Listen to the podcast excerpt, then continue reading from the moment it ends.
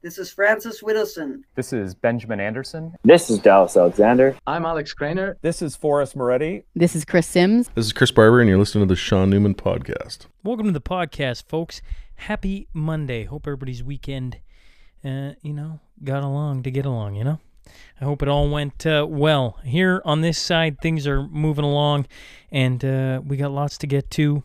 First off, SMP presents uh, Legacy Media featuring Kid Carson, Wayne Peters, Chris Sims, and Mr. Byron Christopher, today's guest. Uh, tickets in the show notes. That's March 18th in Edmonton. So that's just a, a quick reminder. Uh, hope to see you there. Now, Canadians for Truth, they're a nonprofit organization consisting of Canadians who believe in honesty, integrity, and principled leadership in government, as well as Canadian Bill of Rights, Charter of Rights and Freedoms, and the rule of just laws. They also say on their website, we were founded to provide a community for people who believe in the importance of truth, freedom, and justice.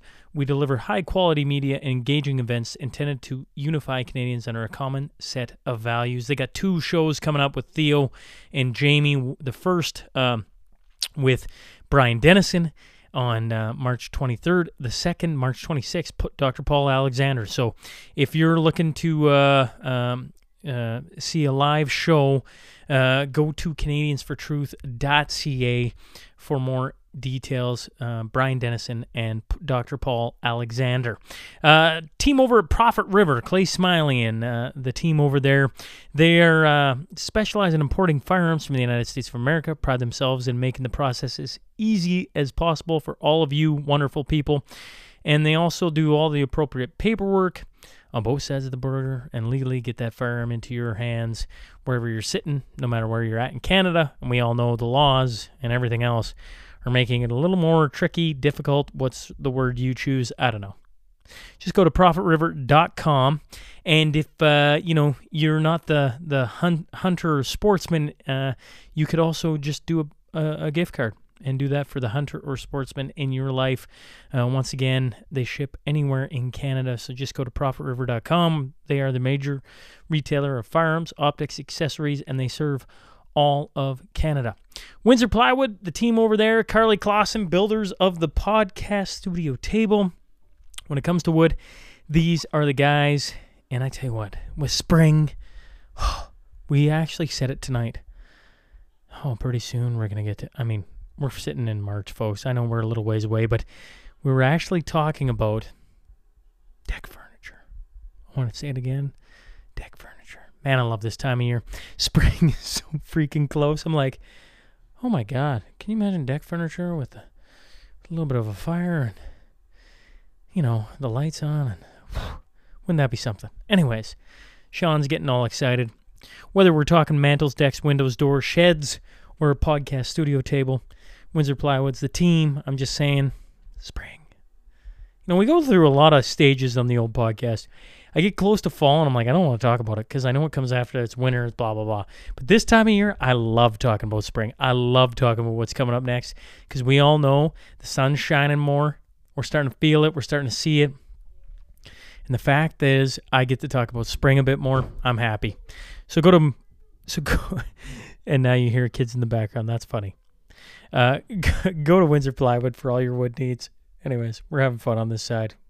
Tyson and Tracy Mitchell, Mitchco Environmental, a family owned business that has been providing professional vegetation management services for both Alberta and Saskatchewan in the oilfield and industrial sector since 1998. One of the things that comes along with uh, with spring is a huge hiring spree. Hiring spree. Jeez. That sounded odd coming out of my mouth. I'm not going to lie. Hiring uh, is uh, Mitchco Environmental. They're uh, coming in that season where pretty soon here they're going to be going to work. The the old snow is going to. Man, I'm I'm a, I'm in a. I'm going to be honest, folks. I'm pretty positive right now. The sun's going to melt. You know, the sun's coming out, and Mitchco is going to be hiring. Anyways, I don't know. I, I must be having a good uh, a good week here. I don't know what's going on with me. You know, I'd love to be a little more whatever you need. But anyways, here I am sitting, and uh, I love when you know, there's no breaks and I don't get to re record. This is what you get. Sean's in a good mood, I guess. Mitchco Environmental, all you college students looking for summertime opportunities uh, and work, trying to make a, you know, put a coin in your pocket. this is uh this is one of the places to land.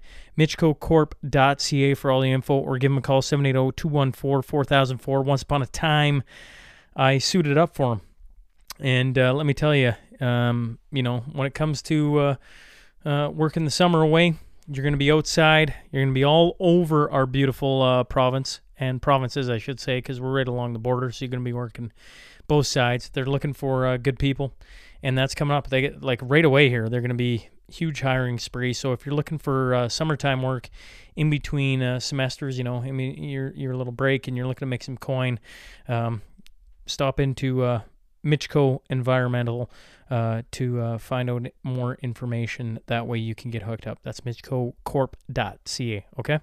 Gardner Management, they're a Lloydminster based company specializing in all types of rental properties to help meet your needs, whether you're looking for a small office or, you know, things are moving along and you got tons of uh, employees. Give Mr. Wade Gartner a call, 780 808 5025. And I should point out that uh, if you're a business anywhere in these, I don't know, actually, it doesn't even matter what province. If you uh, listen to the SMP and you like what I babble about, and at sometimes you like how I torture a company, and maybe you like how uh, SMP stands for freedom of speech and a couple other things, and you want to get involved, Monday, Wednesday, Friday, there is open spots. Would love to have you part of the team. Just go to the show notes, uh, phone number there, shoot me a text, and uh, we'll get in touch, see how we can work together, and would love to have you on board. Okay? Now, let's get on the tale of the tape brought to you by Hancock Petroleum. For the past 80 years, they've been an industry leader in bulk fuels, lubricants, methanol, and chemicals delivering to your farm, commercial, or oil field location. For more information, visit them at hancockpetroleum.ca.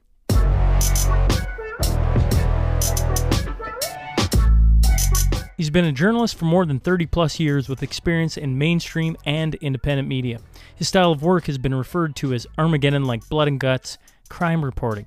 He's filed stories across North America, Europe, Asia, and Australia, with most of his journalistic career focused on Western Canada. During the two decades that he worked for the CBC and for 630 CHED, he won national awards for both his print and radio journalism. He's known for his ability to secure exclusive interviews with convicted criminals and is sometimes the only media source that high profile criminals will contact. Finally, he taught journalism at Grant MacEwan College. I'm talking about Byron Christopher. So buckle up. Here we go. This is Byron Christopher, and you're listening to the Sean Newman Podcast.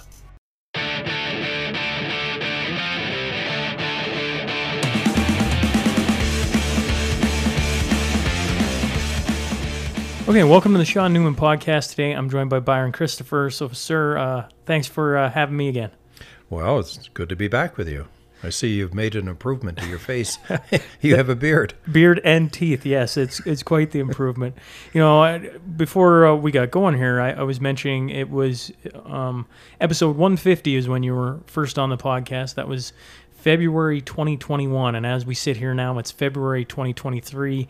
You're going to be episode 395. There's been a lot happen in a in a couple of years, and uh, parts of our our first chat. Uh, well, are, are an in- interesting time capsule. Um, you weren't concerned about COVID at that time. You weren't concerned, and you you joked uh, about it being a pandemic or a plandemic. And I remember hearing that and being like, "Oh, actually, I don't know." You know, that was so early on, and maybe not even that early on, but uh, well before I was interviewing all the doctors and everything else.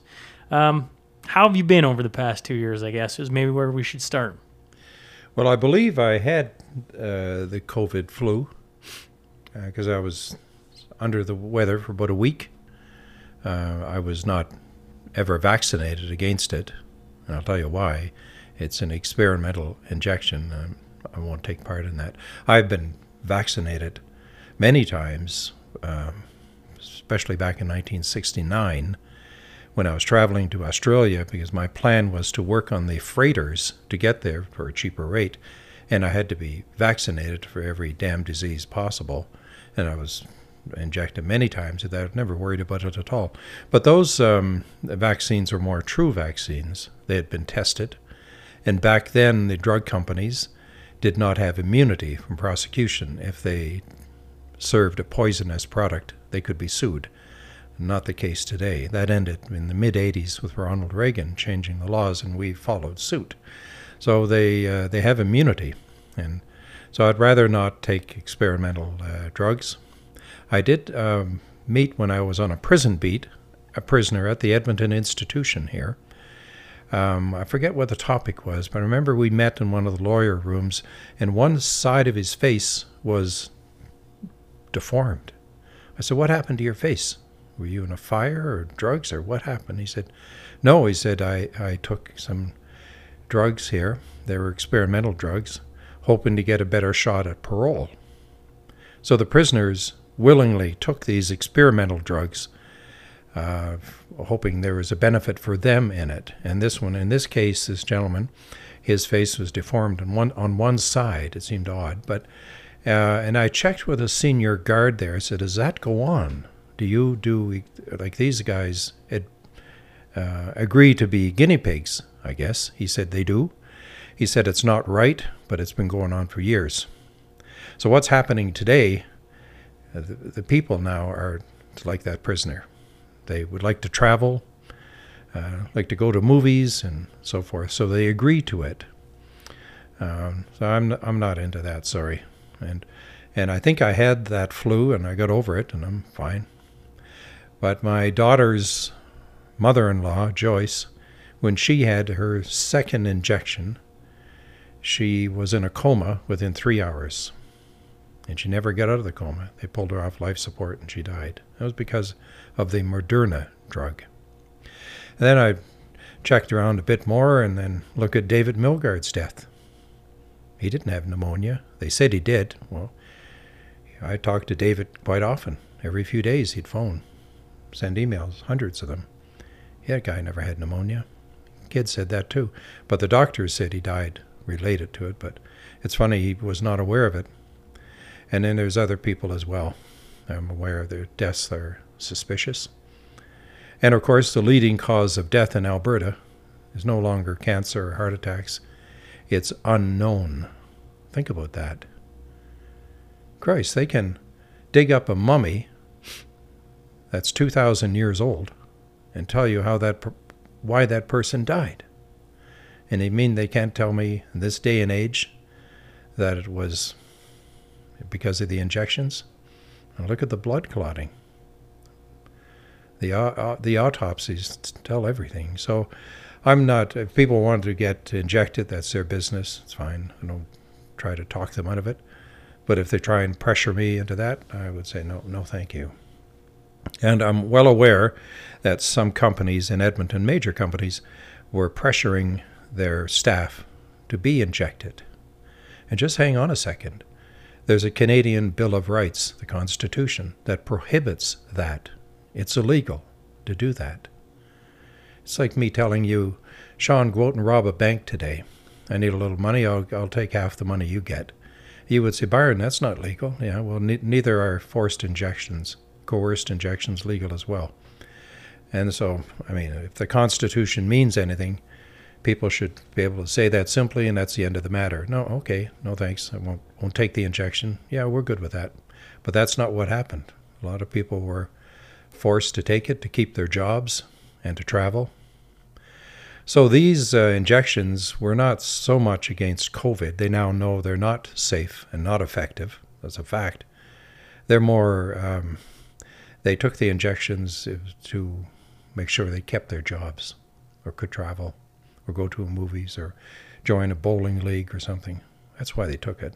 So that's my sermon on the injections. Well, it, it's interesting. You know, you bring up the um, Bill of Rights, the Constitution, all those things. Um, did it surprise you that all those pieces of paper just, I mean, they weren't worth the paper they were they were written on. To be honest, No. uh, at, at the height of this thing, uh, I think that surprised. You know, I just always assumed at some point law would step in and would take over and, deal with this, but uh, that wasn't the case. No, It, it uh, you know, all the way up. Everything's for public safety. Everything, everything, everything, everything. Throw everything out like over and over and over and over again. Yep, that's true. That was a surprise. and as well, um, if so, if a doctor or a nurse is going to inject anything in your body, you should be told about that. What's in it? You should be told the side effects or what have you. it's a full disclosure. That never happened. My daughter phoned a clinic, said, I'm inquiring about the injections. Yes. When would you like to come in? Well, just a second. Uh, can you tell me about them? What's in them? Uh, the government says it's safe and effective. I said, Yeah, but isn't it your right to inform people, to give them a choice? And she hung up. That was the answer. Yeah, there's, you know, that these are all for me turnoffs and obvious signs, but but I'm trying to see a bigger picture and I'm I can't. I can't tell you what it's all about, but I sense strongly there are powers to be on this planet that are more powerful than our politicians. And these people have money.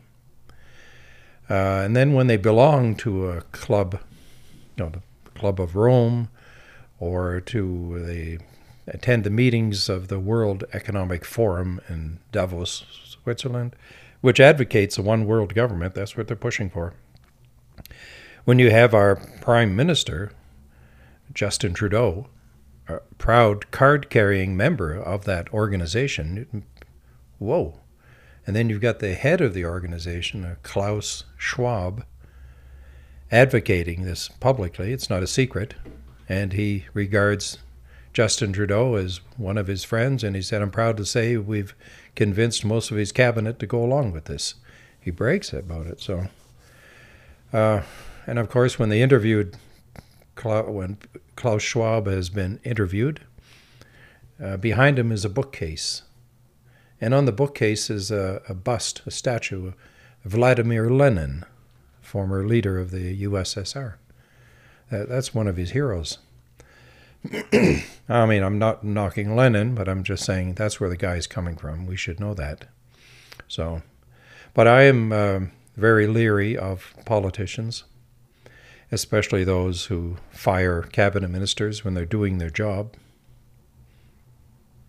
That should never happen. And we have a national police force, the Royal Canadian Mounted Police. When they found out about that, they said, We're investigating. And they weren't. Nothing's been done. How is it that an engineering company in Montreal can break the rules and nothing happens? Well, I guess they voted Liberal, but all that's wrong. And the whole thing just smells. The whole damn thing. This business of the um, virus starting at a marketplace in Wuhan, China. Right off the bat, there were scientists, and I remember one in England went online to say that's not true. That's not how it starts. There are no live bats at that marketplace. They're 700 kilometers away. That's bullshit. Two years later, they're finally, finally admitting it came from the lab. Oh, duh. Well, who didn't know that? Americans worked at that lab. So did Canadians, Australians. It was a French designed building. I mean, there's a lot of international effort there. and excuse me for coughing. Um, and then the, the, most stunning thing, you've got the the chief medical officer, if I can him, call him that, uh, in the United States, uh, who had shares in the company that was developing this germ warfare. I mean, what?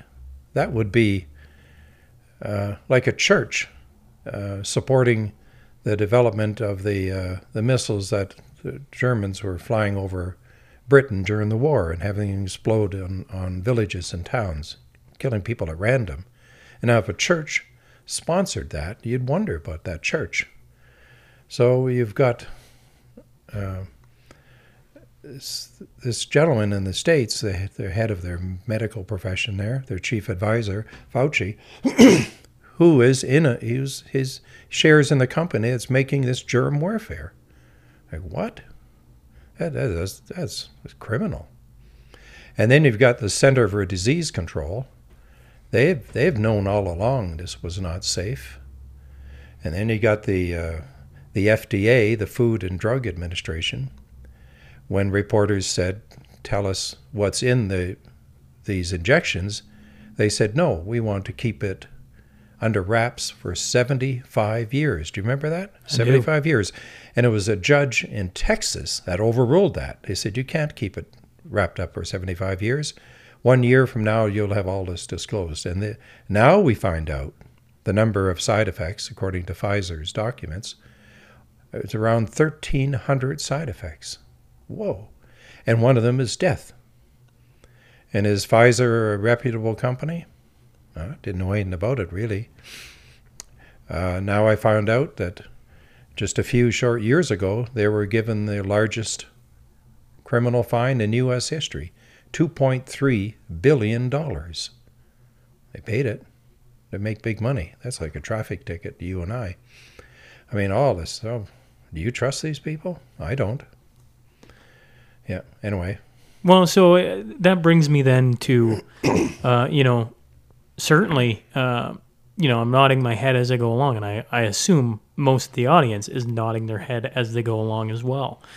And uh, you're a, a, guy that I admire because you, you're, you know, not only your willingness to go and uh, investigate different things, and I would uh, encourage people before they travel further down this rabbit hole, they go back to episode 150, and you can hear some of uh, your travels, Byron, and and and you know different things you've seen, saw, and dealt with. Anyways, I I hear everything you just said, and I'm like, okay, I know it's a simple answer because uh, they're bailed out by the government, but I, I assume it's a simple answer, and that is, you know, when I hear all that, the media is just as complicit in this as anyone. Uh, totally. Ca- like they, everybody just swept it under the rug. They just enacted like none of this was even remotely factual. They branded anyone who would talk out about it, censored this, censored that.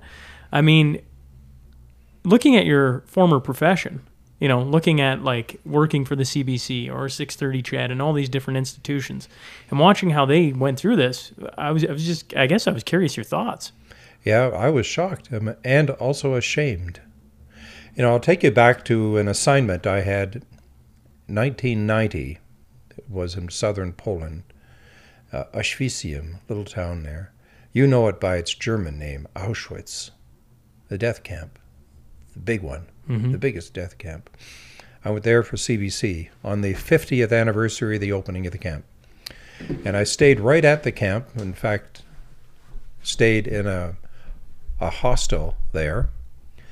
And uh, so I never left the grounds. And it's a huge complex, but I got to walk around at night. And I went out to where the trains would come in, would be the platform where these people arrived from villages all over Europe. And they were lied to. And when, they, when the soldiers went around to their village, they said, You've got an hour to pack your gear and get down to the train station. You're being relocated. Don't worry, we're an essential worker. We need you. So these people, uh, they weren't happy with it, but they went along with it. There's, of course, an element of force there, too. So they brought with them their children, um, their children's toys, clothing, jewelry, cutlery, things like that.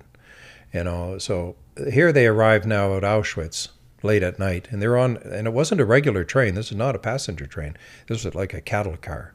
They could not get out once that door was locked.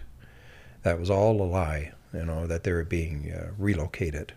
So they arrive at Auschwitz, and there's thousands of them every day arrived, about a thousand a day.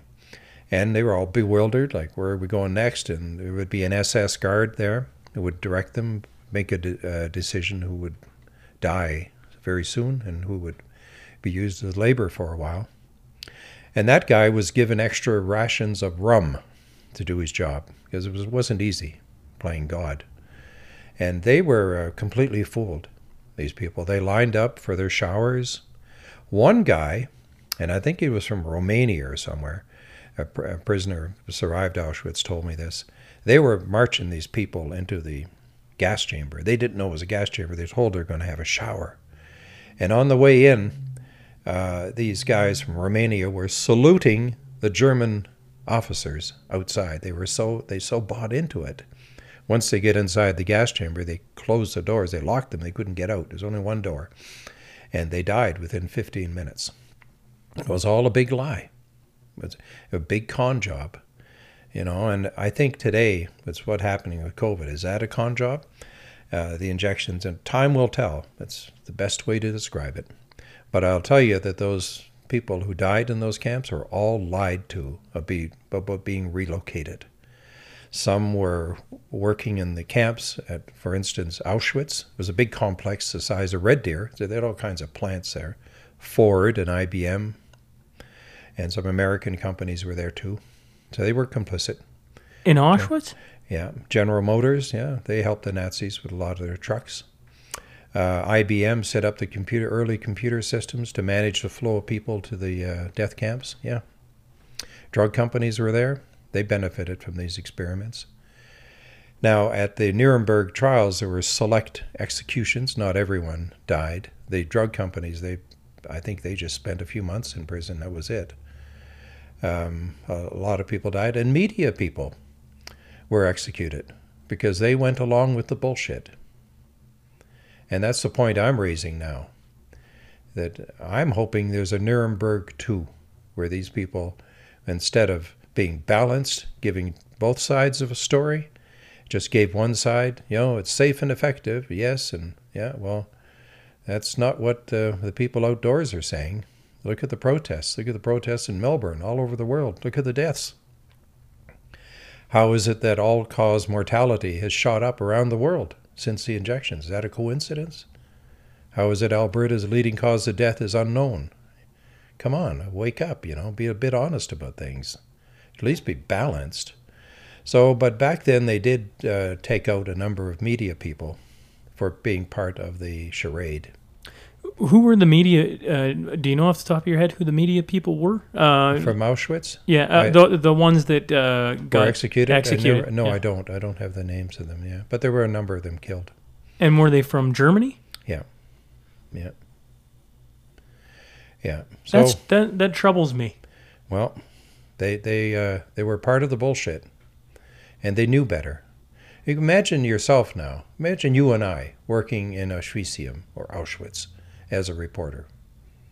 The trains come in. I asked the people who lived there at the time, "Do you not know what's going on in the camp?" Well, yeah, everyone knew. I said, "Well, how do you know?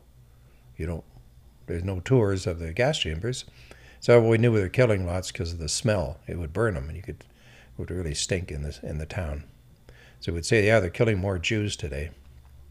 And also, the trains arrived full. They left empty. They always left empty. Every day they arrived. So we knew. And I, I asked one woman, I said, Did you speak out against this? Like, how old were you? And she said, 17, 18. I worked in one of the little factories at Auschwitz complex. I said, Did you speak out against it? And she said, Obviously, no, I didn't. Why didn't you speak out? And here's the answer I didn't want to lose my job. See? You see it happening today? People don't want to lose their jobs. And that's that's a concern, of course. But they really of course they I'm sure cared that innocent people were being murdered, especially women and children. They're not soldiers. But they lots of them died there. But their concern was I can't speak out, I'm going to lose my job. Yeah. You see that today. Take the shot and you'll keep your job. So there's a lot of um, bullshit like that went on then. And I'd wondered if I was a reporter then at in Auschwitz trying to report on that, what would happen? You know, go to the editor and say, there's a big story here, the plant down the road. Uh, they have four crematoriums and their gas chambers. They're killing, murdering lots of people every day. This should be our lead story. It, would never get people published. I would not only be out of a job, I'd be out of a life, I suppose, being that close to it. So I've often wondered how I would behave if I was a reporter then. I think I would have, uh, I would have tried to do the story, of course. Uh, I don't know what would have happened to me. Maybe I would have lost more than my job. I don't know. But I see it happening today. I mean, I I don't watch television news. I haven't really watched it in 30 years, but the glimpses I've had, they should all begin with a, a full disclosure. 50 this is an example. 50% of our budget is subsidized by you the taxpayer. You know, be honest about it. Inter- interview the editor and uh,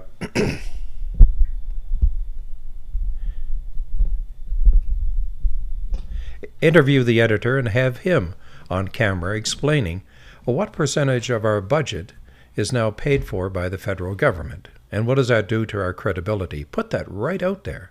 That that's a story. Don't you want to know that? If you're watching Global, How do we ever Or- get back to that, Byron? yeah.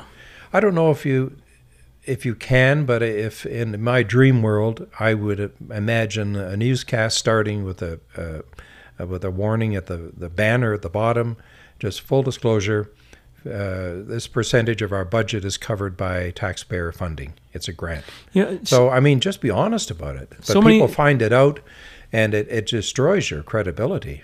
so many people are, you know, like uh, Pierre's ran on a little bit of defunding the CBC, right? And and, and I, I'm curious your thoughts on that, right? Like, uh, if you wiped out the CBC, let's just say the CBC is no more. They take all the funding away, and now it becomes a skeleton organization. Maybe it becomes a zero organization. Maybe it's just not there. Is that a good thing for Canadians or a bad thing? I can't answer that. Um, the time I worked at CBC, we were very proud to work there. And I'm sure some members of the RCMP have the same line. You know, but the, the real world um, is there too. I recall um, the director of our outfit. Uh, there's a guy in town. He wanted to be. Interviewed. He was going making the rounds, and he was bashing CBC. And he said, "I won't have him on our station if he's bashing us." And I, I said, "You should have him on. That's free speech, even if he is bashing you. Let's hear what he has to say." So I could see a censorship there a little bit. It's more blatant in the private industry. When I did stories on an oil company, oil and gas company in Calgary called Talisman, I worked at a private station, and that did not go over well. When I told them I had a story, they sat on it. The story was broken by an independent media organization in Toronto, and they had three lawyers working on that story, something my station didn't want to touch. And eventually they did when was picked up overseas by the Financial Times of London and then by the Associated Press in New York. So then it became national international. So, but they didn't want to touch it. And the oil and gas company went around to the station with their notice, their threatening notice. You go ahead with this, we're going after you, and that scared them. But in the day, you know, uh, with CBC, we did those stories. I could remember one, but I could see a change, and I'll share one story with you. There was a, an accident at West Edmonton Mall in one of the rides, and this was just after the Mindbender accident where three people were killed. And it was maybe a year or so later. Uh, we got a report from someone there that a child, a young girl, was trapped in a device. It had collapsed, and she was down at the. It went under the ground, and uh, went under the floor, and and uh, she was trapped down there. She was injured, and so I went out there with a television reporter. We shared, or we shared a vehicle. We went there. It was a Saturday afternoon, light news day, and I walked around and I saw a security guard standing there on guarding something. Um, there was nobody around, and I said, "Was anyone injured here?" And he said, "No." I walked past him and looked down into the hole, and there was a girl strapped down there, conscious. And he approached me and grabbed my arm and says, "You're out of here." So they called uh, more security, and they escorted both myself and the TV reporter to our car, our our cruiser it was a station wagon. We drove away. And the reporter's name was Anna Maria Tremonti. She did television at the time. I just started doing TV. I was doing radio, both CBC. So we went back to work. Um, I was in the radio side typing out this story, and Anna Maria came over and she said, Are you doing it? I said, Yes, I am. She said, I just got a call from West Edmonton Mall. They're threatening to sue us if we go ahead with it. And I said, Well, so be it. I'm going ahead with it. And uh, West Edmonton Mall did phone me, the head of communications. The same same call she made to Anna Maria. If you go ahead with this, uh, you will be sued. And I said, I guess we'll see you in court. See you later. And I did the story. Anna Maria didn't. She stopped it. But I could see then the pressure, even with the CBC. And the girl lived. She was taken to hospital. She had a back injury. The, the equipment had failed, and she, it, um, it's hard to describe it, especially on radio. But it was a device that uh, machine that brought you high in the air and dropped you very quickly, even beneath floor level. But it it didn't have a, the proper compression at the end. It just she just hit with a thud, something broke, and she was injured because of that. They eventually closed that ride, but um, now the woman, the communications woman with West Edmonton Mall, said, "We don't need this publicity right now," and this is a reference to the roller coaster accident where three people died when their trolley went off the tracks.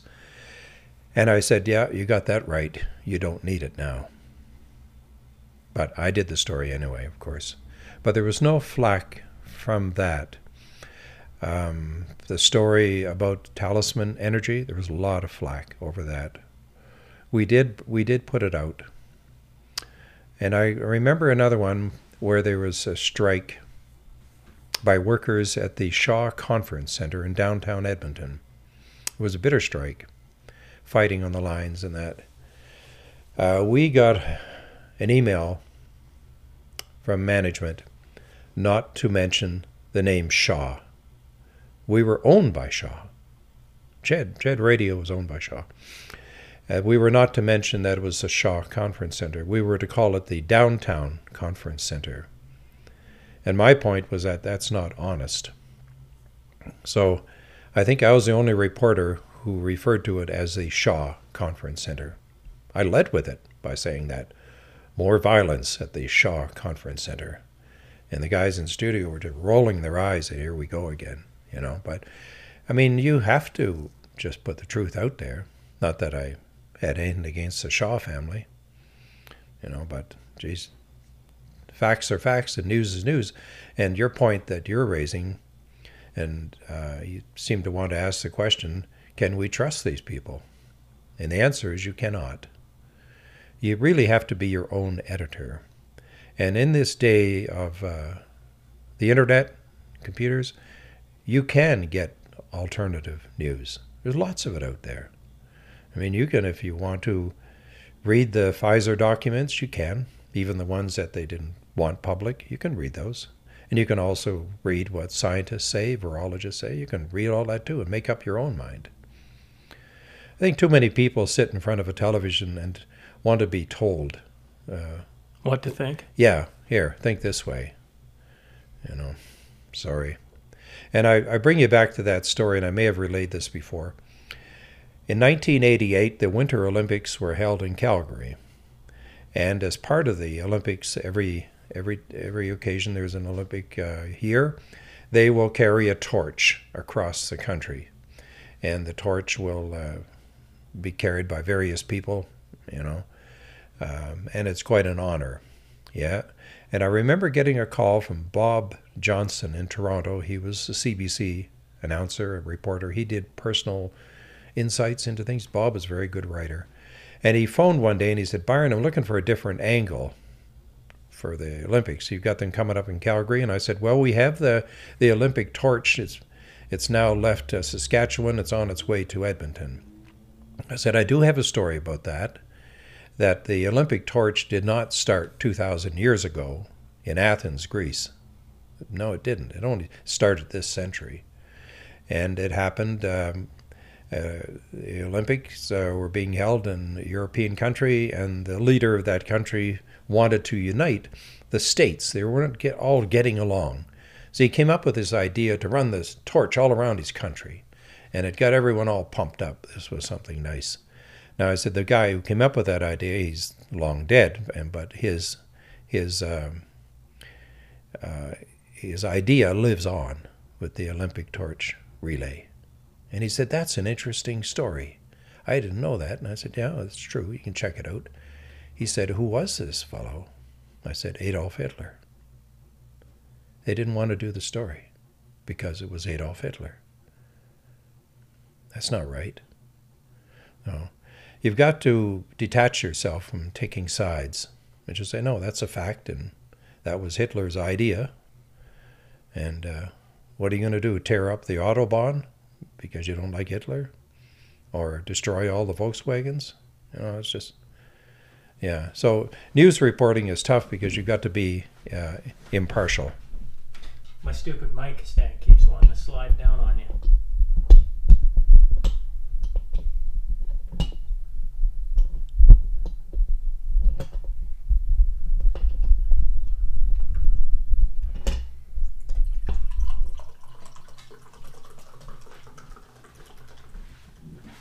Well, that's a that's a tough name, right? Like, I mean, uh, I Mm-hmm. was curious where that story was going on who it was going to be. I had a Yeah. couple names in mind. Yeah, that's a true story. And you know, you don't you don't not do news because of that. You know? And yet, that's where we're at. Yeah. Oh, it's even more so today. Yes. But even then, I'll tell you another g- a good story. We had this terrible tornado in Edmonton. It killed more than two dozen people. I worked all night on that. And and in the evening, when the body count was coming in, I was in the newsroom. We were then on 75th Street. And the director of radio for Alberta came up. He wanted to know what was going on. His name is Ron Smith. But he didn't enter the newsroom. There was a little bit of a hallway just before he, the newsroom. He entered the newsroom. He went no further than that. And that was respectful. I've hired you guys to do your job to get the information. Today, they'd be walking over and saying, What do you got in your screen there? And then, Oh, yeah, don't, mention that uh, person. Uh, that's my neighbor there, you know. Uh, I mean, that, that wouldn't happen back then. So it, it was more of a respectful it was a profession you were prouder to be uh, proud to be in. I know that when I uh, switched from being a disc jockey to researching and then became an, a reporter, I felt very I was very proud of that. I still am. I felt if I could use this analogy, and I don't mean to be a smartass, but I felt as if I had joined a church. But now I find out it's really a brothel. These are horrors when they do not put out both sides of the story.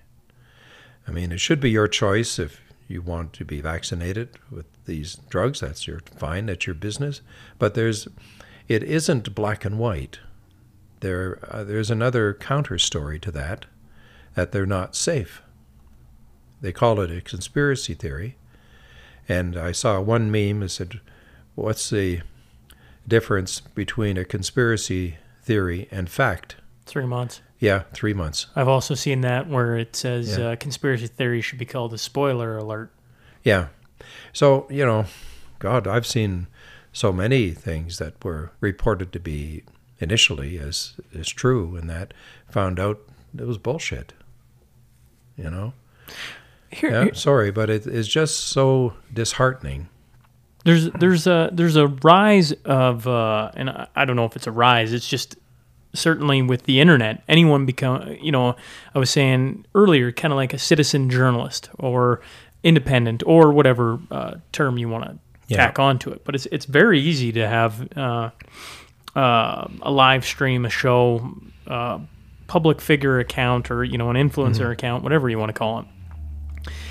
You broke a lot of stories that took you to um, kind of like the edge of the sun where you were almost so close you got burnt up you know? Uh, and i was curious you know uh, when i first started talking openly after i interviewed you you know uh, probably episode 180ish i started interviewing doctors and journalists and lawyers and professors and the list goes on. I had people like you know text me back then like you better be careful you know you're you're getting close to the sun here. And i never uh, you know i i think the first time i was on with you I, I think i was probably a bit naive to what i was trying to do.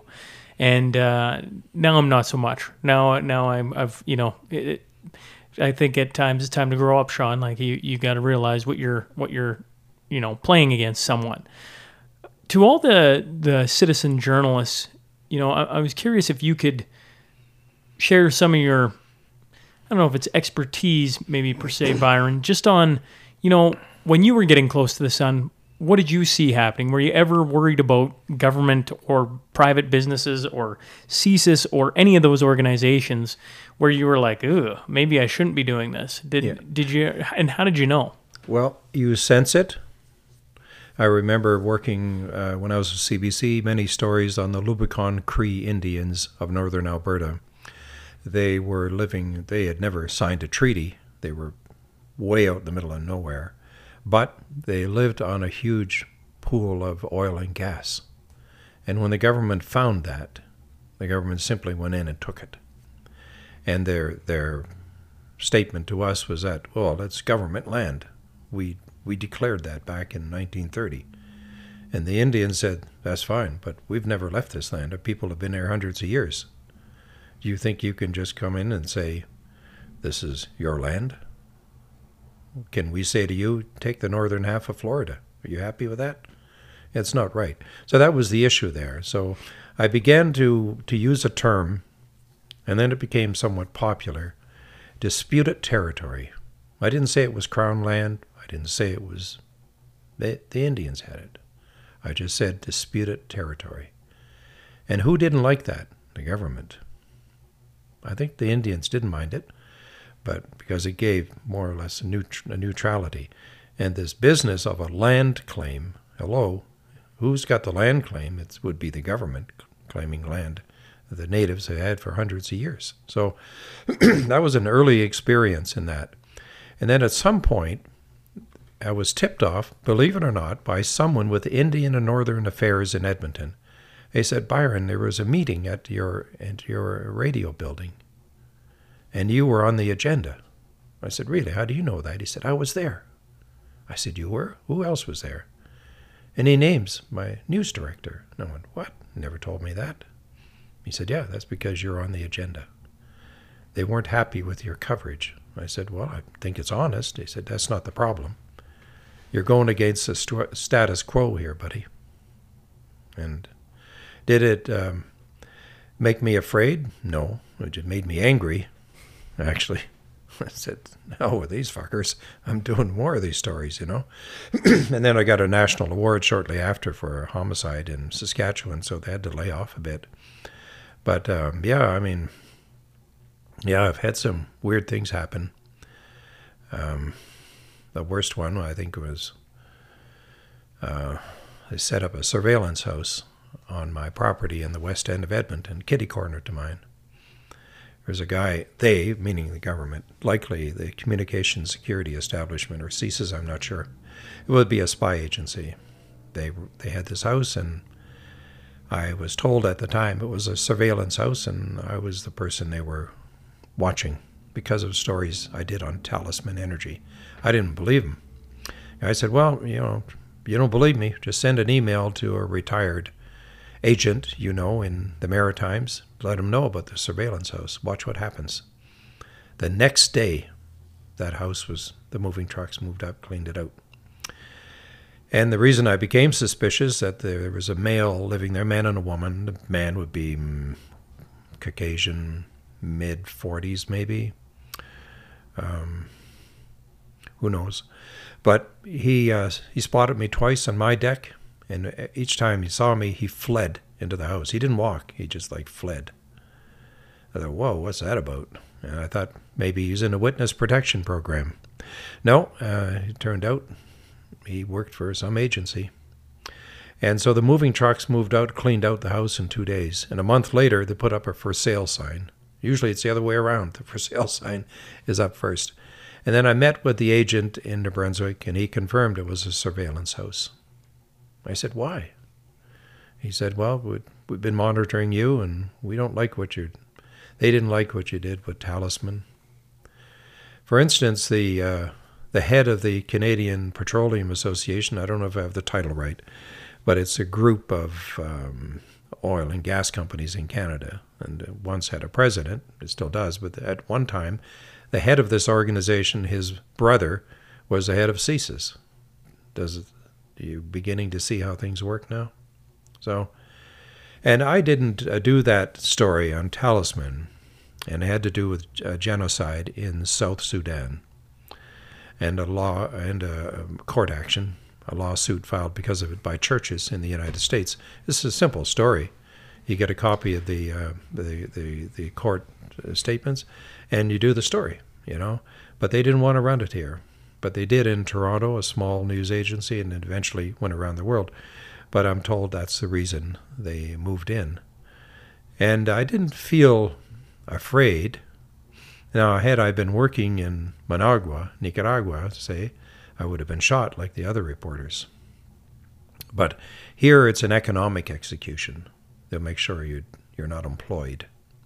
So and then I had a really ugly incident. I will not mention the name of the person. I'd love to, but I can't. But um, it was a lady. She worked in a news capacity at CBC Edmonton. Working late at night, she was waiting, brought in her vehicle for repairs, was going to take the bus home. I said, Well, you'd be on the bus for an hour and a half. I know where you live. I'll drive you there.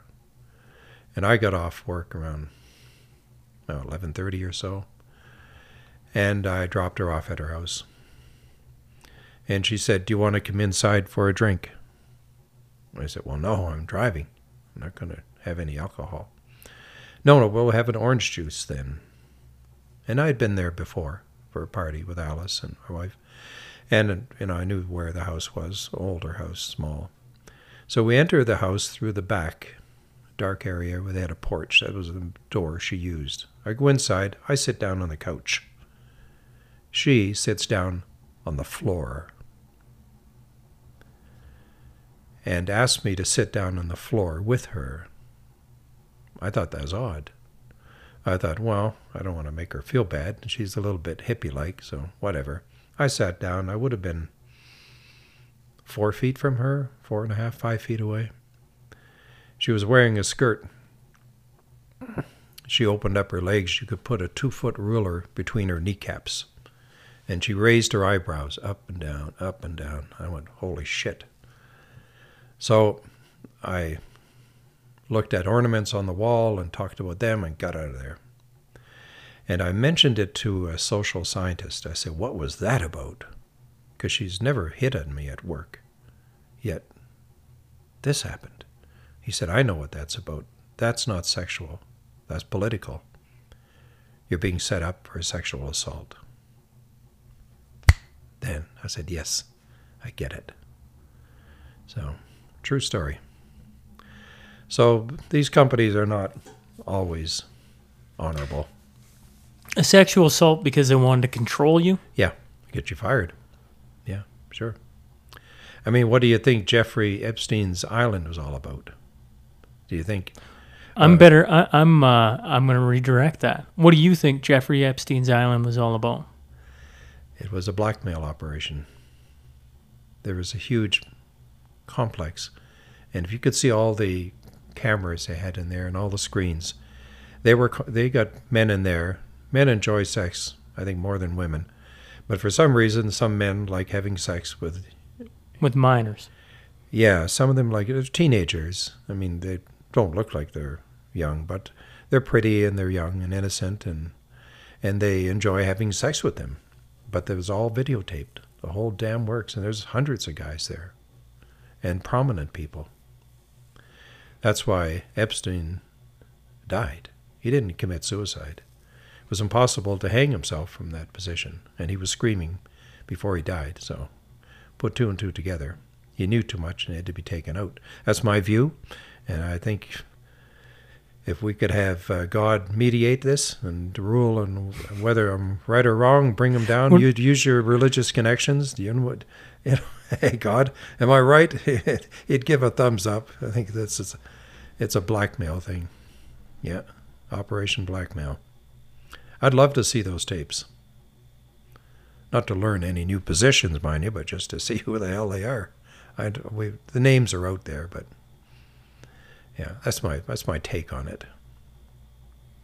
Yeah, wouldn't that be something? Uh, I mean, it'd be a pretty open and shut case if God came down and just said, "Okay, let's Yeah. let's just sit here."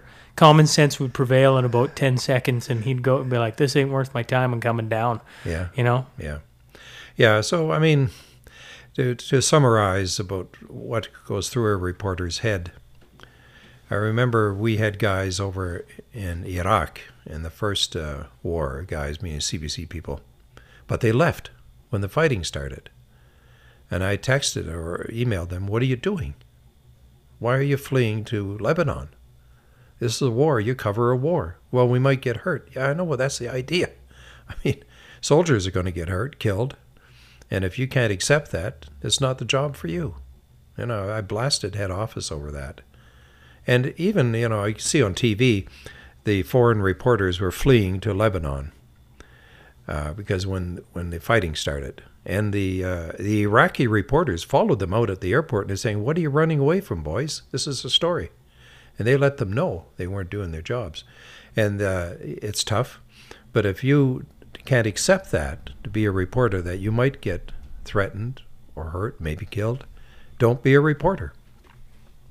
It's the same with medics. And when I talk to uh, uh, the ambulance people, they're not in the business for a long time, maybe five years. It's hard to take what they see. Hard to take that. So they get out. And they know that going in, that it's rough. You know, I remember being with a reporter one time and over a crime scene, and she was crying. And I said, Well, this is part of being a reporter, you know. It's going to upset you, but you can't let your emotions get in the way. Same with the homicide detectives. I mean, the good ones will talk about a file, and you don't see them running away to the bathroom crying and just dealing with the facts. And reporters are like should be like that too.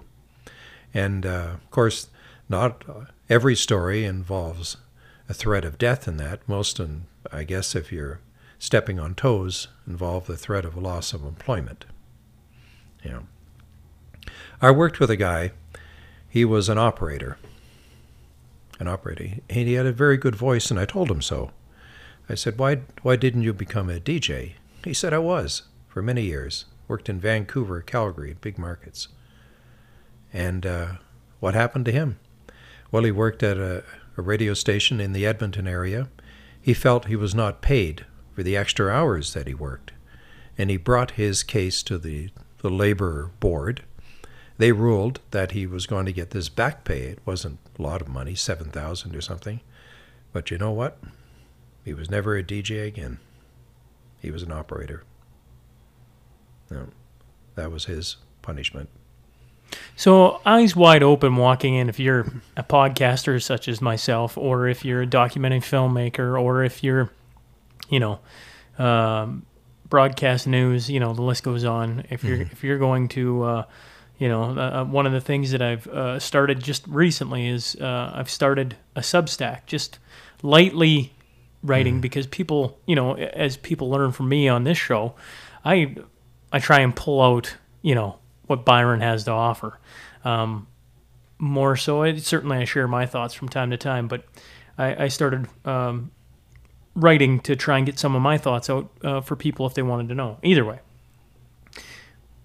one should realize walking into this, eyes wide open, the way they will attack you in Canada then is exactly what you're saying economic suicide. Uh, they're going to try- Economic execution. or Yeah. execution, not suicide. Sorry, they're going to try and pull away your job and, and discredit you and everything else, even if you think it is trivial it, what you're talking about. If you get too close to the sun, you, Yeah. you know, I'm sitting across from a guy who's had CSIS or wh- what's the other organization? It's called the Communications Security Establishment. CSE. Yeah, they they have a huge complex outside Ottawa. You cannot get near it.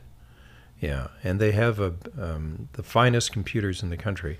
They monitor all emails, and if you don't want to believe me, next time you send out an email, for the hell of it, put down toward the end kidnapping, women's rights, native rights, cocaine. That email you thought was private is being read on a computer in Ottawa. It's being highlighted. Someone will walk over and say, Yep, let's get a copy of that. Nothing is secret. All the emails are, in fact, um, can be read by people at the Communications Security Establishment. They are part of a five, um, um, they're part of a network called the Five Eyes. It used to be called Echelon. And the other uh, nations, United States, Britain, Australia, and New Zealand, they trade information all the time. Yeah. I recall working on the story. Funny enough, we just mentioned Talisman. Um, in South Sudan, where these atroc- atrocities happened, there were two um, guerrilla groups fighting the government in Khartoum, in North Sudan. uh, North Sudan. And one of the guerrilla leaders was still in South Sudan, but his wife was living in the United States in Minnesota. Excuse me, I contacted her for information on her husband's group. And we talked for, I don't know, 45 minutes, an hour on the phone. And the next day, or a couple of maybe a couple of days later, very soon after, she phoned and she was very angry with me because someone had got into her computer and wiped everything out after our talk. And I said, Well, that would be your friends at the NSA, the, the American Electronic Spy Agency, or maybe the Canadians did it on their behalf. I don't know. But she blamed me for it. Not that I did it, but that because she talked to me, she was punished. And I said, Yeah, I think that's true. So, I mean, that's the real world out there. Not what we think it is. Here, I want I want to uh, throw an experience at you, and uh, from a guy like yourself, I'm curious your thoughts on it. I went to Ottawa. I uh, caught the convoy in Ontario, followed it in. It was um, as close to a Bob Marley song as you'll ever get, uh, playing out in front of your eyes. But I listened to you tell stories, and I go, that was the last time I think Sean got to be in, so naive in the world that nothing, you know, bad could happen there or that people weren't there for all the right reasons or what have you. And I go, if Canadian intelligence will put a building up beside Byron Christopher for a story he's doing, what will they do to people in Ottawa that were trying to get those stories out? Yeah. And at the time, I would have thought, uh, they, you know, like that, that's nothing. But then I, I told you, Sean ran into a brick wall and Yeah. came back licking his wounds and everything else. Well, it's been a year since then. What do you think uh, the Canadian government, CSIS, all these different organizations, when they stared at Ottawa, would have been doing? Yeah. Well, to back up a bit, this organization that I talked about is the Communications Security Establishment, CSE. You can Google it, they have a website. They won't tell you a lot, but they have files, and this is parliamentary information, on one in four Canadians. That would be you and me. And anyone else listening to this who's a bit of a shit disturber. They have a file on you. Yeah. I was told that by an agent that I got to know well. He retired. He said, "Yeah, we have a, we had a file on you." Yeah. Well, I said, "Well, that's nice to know." So it's your taxpayers' money. It's funding this bullshit. And they didn't they didn't build that house, um, Kitty Corner. They Sorry, they rented it. rented it, that's what I meant. So I went to the neighbor, neighbor, and uh, I said, "Who's your neighbor here?" And he said, "Oh, he works at the post office." I said, "That's a nice house for someone working at a post office." I live in a nice neighborhood. And the last time I spoke to him, I said, "Tell me about your neighbor." He said, "Oh yeah, he was a banker." The story changes. I said, "Why did he leave?" And he said he left because he he uh, they foreclosed on his house or something. I said, "If you're a banker, they don't foreclose on your house. you know, that's a bullshit story. They left because they were busted." Your buddies and I referred them to the story I did on my blog, and I'll give you the name of it. It's called the uh, uh, some about reference. I forget the headline now. How the spies decked me is the play on the word deck. Yeah, yeah. For for the listener, where can they go to find all your work, Byron? It's easy. It's my name, and I'll spell it. Byron is B Y R O N. The family name is Christopher, regular spelling.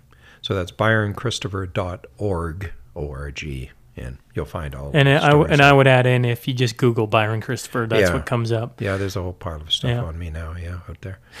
Yeah, even Wikipedia has done a page. Seems weird. So come back to it, Ottawa. When you stare at Ottawa, when you saw Ottawa play out, Yeah. um, what did you what went through your mind? What were you staring at?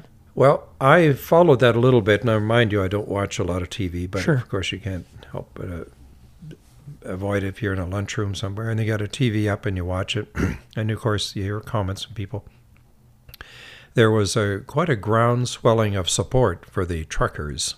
They were just everyday um, people, not media savvy, uh, but well-meaning. They and their sentiment uh, gathered a lot of support. They started moving across the country, got a lot of attention here uh, internationally across the world. They were known in Australia, Russia, everywhere. So they arrived there and um, they made a lot of noise. Uh, I wouldn't have done that. I would have just stayed there for a day. And uh, they were there to meet the Prime Minister, Justin Trudeau, who, who ran away actually. So what maybe would be a better idea instead of honking there for several days, stay a couple of days, deliver to Parliament buildings diapers for Justin. Diapers. Leave all these boxes there. They'd give them to daycare centers and that. You make the point that he ran away. He was not a leader. But then they started playing dirty. They started uh, seizing, freezing bank accounts of people who had given money to them. what? What the hell's going on here? You know? So you see the true nature of these people. That's pretty devious to do that. And there was somewhere along the line, I think somewhere in Manitoba, someone objected to the the uh, the convoy and drove a car and hit some of them, and and they were charged. I wonder how long they spent in jail compared to the leaders of the organization. And uh, the truckers' convoy, they are forbidden by law from talking about it. You couldn't t- talk to the leader now. No, that's censored. I mean, where have you heard that story before? It's funny. I was supposed to have Tamara on uh, um, this week, and it's gotten backed off. So, we'll, Oh, yeah. to I the mean- listener, as I spoil that, Tamara is at some point going to come on, and it'll be an interesting chat. Yeah, I mean, they had no business doing what they did to her. I mean, um, please stop knocking the Russians, you know, because we have the, I grew up fearing the Russians. Um, some of that I'm sure is propaganda, some was true. But we have our own gulag here too. When they tell someone you, you did a demonstration, it was peaceful, uh, noisy, you made your point, fine, but now we're going to seize bank accounts of people that support you, we're going to put you in jail. And they said, oh, you showed uh, Nazi flags here. Well, were they actually part of the, the demo, or is that a protester, or was the Nazi flag to indicate they're up against uh, Nazis? Look at Ukraine. Look at the Nazi involvement there. It's massive, huge. You don't see them make an issue of that. Yeah. So, I don't know. I didn't follow that story closely, but when they started seizing bank accounts, and I went, okay, what's next? I've always I've uh, I've thought a lot about uh, my time there, and you know, I was walking around interviewing people on the street. I mean, you didn't have to walk ten feet and you'd find a story Yeah. over and over and over again. I mean, the people that ended up there went there because they couldn't see any other way out. And yet, um, at the Arc Hotel where I was staying, you know, and the head of the convoy was all situated. When I think back on that, there was zero security. So if you were a CSIS agent, if you were a nefarious individual, it doesn't matter. All you had to do was say a couple things, and you probably could have walked right into that building Sure. and had no issue. So it's like, well, Yeah. at some point they were there. You know, one one one individual in my mind sticks out so much because I, uh, when he walked in, uh, you know, it- I'll rewind the clock. When I was there, everybody was worried about Antifa. I did an interview on it, um, just trying to figure out what Antifa was, what I should be looking for. I had no idea what Antifa. I've never seen one, and um, and so you know there was different people standing around the Hotel that everybody was, oh yeah, I bet you, you know everybody, but they wouldn't go talk to him. I was like, I'll go talk to them. I mean, if they're Antifa, we might as well know, right? And every individual I talked to turned out to be not Antifa, or at least not in my mind. Uh, there was one individual though that I thought for sure had to been an undercover officer. Don't know for who. And the reason why was how clean he was. Every trucker that ended up there, including myself, had about four days beard growth. We looked like we'd probably been run over by a train because, you know, you've been driving long hours. The amount of emotional toll that had taken place on the highway, seeing all the people interacting with them you were just drained over and over and over again. And there was one individual in the bottom of the dark hotel, and he wouldn't talk to me. And when he caught my eye, he left, um, and made sure that he left. And I, I, I was like, well, that was strange because everybody else, strange. He's doing his job. he's doing his job. Yeah. Yeah. Let me tell you a story. Are, you done your story? I sure, mean yeah. Well. I, I just, Yeah, I, no, no, I- that's yeah. your your your your your soul is also picking up. This guy is not legit. I mean, you can tell. Um, years ago, when the Americans were testing their cruise missile, they did some of the tests here in Alberta. the missile was launched in uh, northern Alberta and would land at a, a military base in um, Cold Lake, and the Americans had an office or building there. And the, the Edmonton Journal broke that story that the cruise missile was being tested in Alberta. It was a great story. No one knew what the damn thing looked like. There was no pictures of it in American military. I called them out there and they said, we can't comment on it. They confirmed they were testing it. I said, Can you show me what it looks like? Send me a picture. No, we can't do that. So I I called the what was the, then the embassy of the USSR in Ottawa. Spoke to their head of communications, Alexander Podakin, former reporter for one of the news agencies in Russia. And I said, uh, Mr. Podakin, I'm working on stories on this cruise missile. He was aware of the, the testing in Alberta. And uh, he worked for Novosti, the Novosti press agency. He was Ukrainian. And uh, so he sent me pictures of it. They were large pictures, eight and a half by 11, like big size, and they were color and quite sharp. And there was like four or five of them. So I got to see what the missile looked like. Now, it's not doesn't mean anything for radio, but at least I had that. Those pictures disappeared from my desk. That file is gone. But whatever, I did see them. And when Podakin came out here, he phoned me. He was at the Westin Hotel, a nice hotel in downtown Edmonton. I went down there on my motorcycle to meet him. I went up to the desk, and they wouldn't give me his room number because he's a diplomat. He came down. We went across the street to a restaurant that was underground a bit. We go into this restaurant for a meal, and uh, I sat down at a table, and he said, No, you and I will change seats. I want to be able to see the door, see who's coming in. Fine. We we talked a long time there. We each had a burger, I think it was, and uh, we never stopped talking. And he suddenly became very agitated. I thought it was something I said, but it wasn't. I said, "Is this?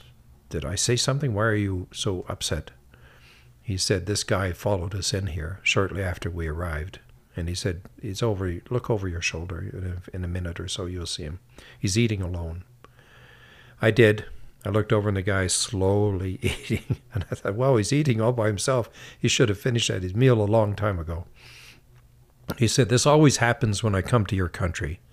You get these people following us."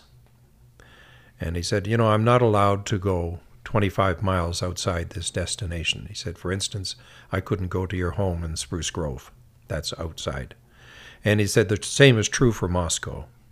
We have diplomats there from around the world. They can't freely run around the country. They have a 25 mile perimeter.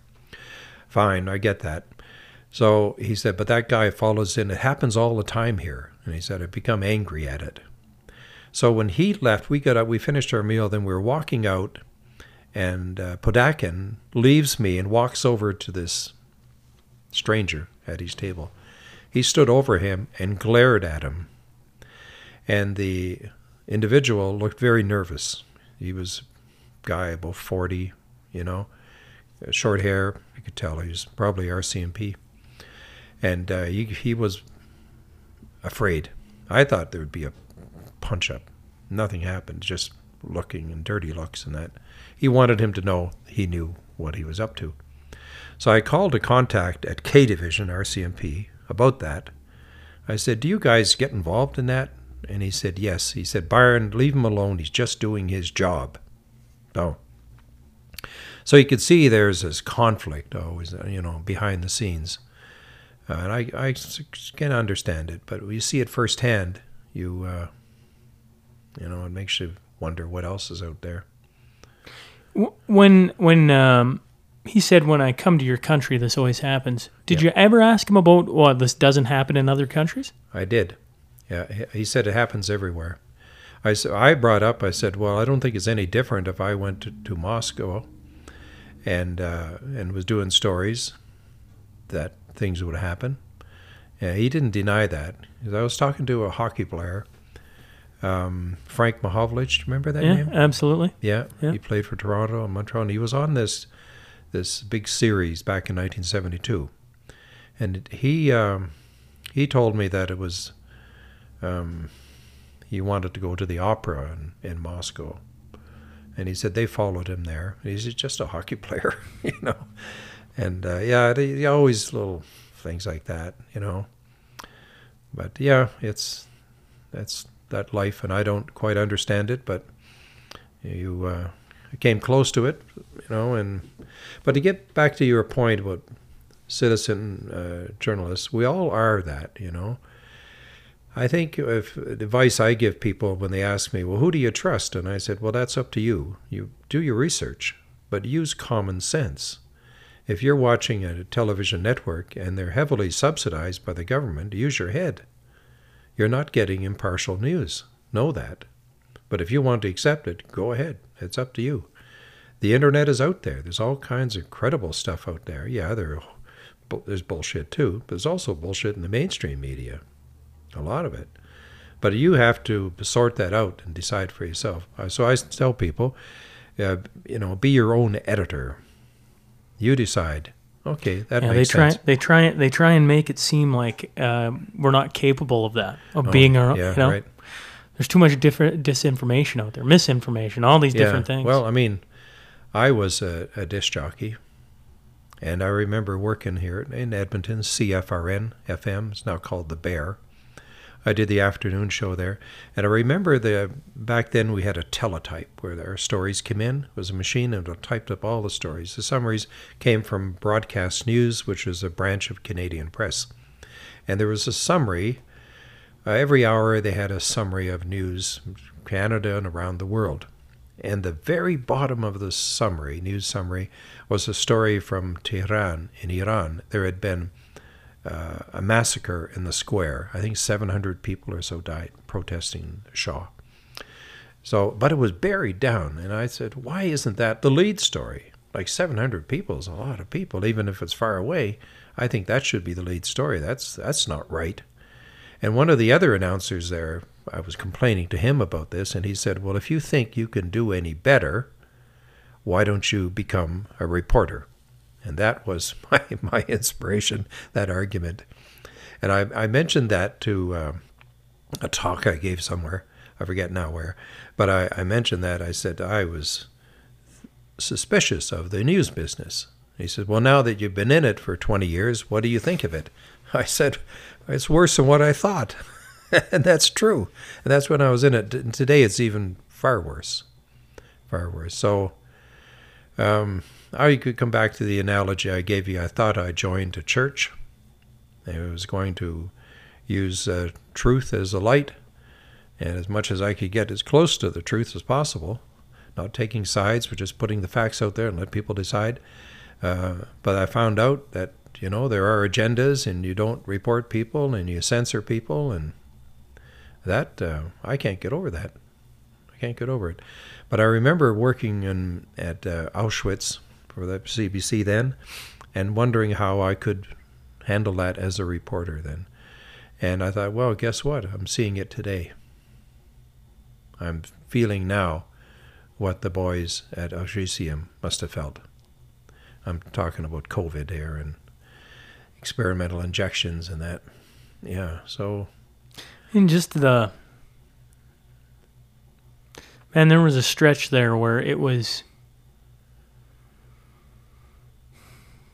dark very Yeah. very dark yeah, you know and uh, we did it to our fellow countrymen you know Yep. we we we the fear of of the cops coming and busting down the door or whatever was enough to push a lot of different people to yeah, do some pretty incredibly terrible things to each other just the way we treated each other yeah. It's it really left a a bad image for Canada around the world. Totally.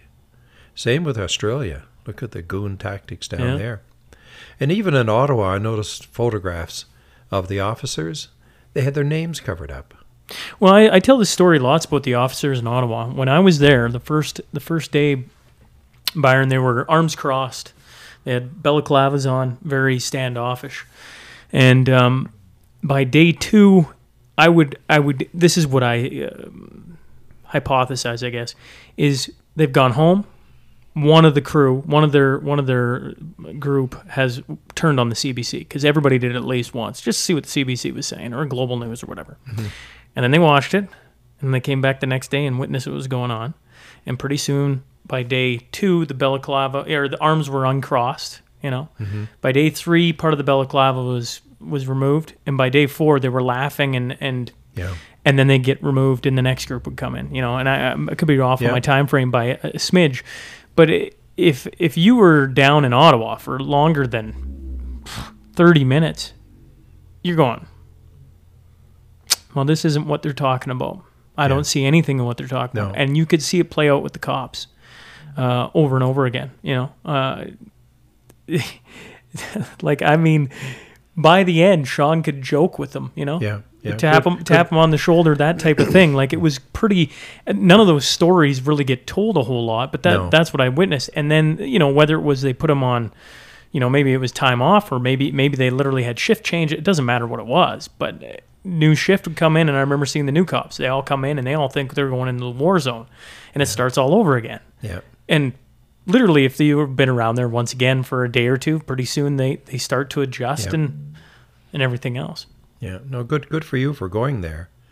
But um, if you base your observations on common sense, you should have everyone should be pretty well on the, the same same level. Uh, but it's when you got the agendas, you know. Well, you- oh, oh, you can't mention uh, Pfizer. You know, they're they're supporting our news uh, magazine Yeah. show at night.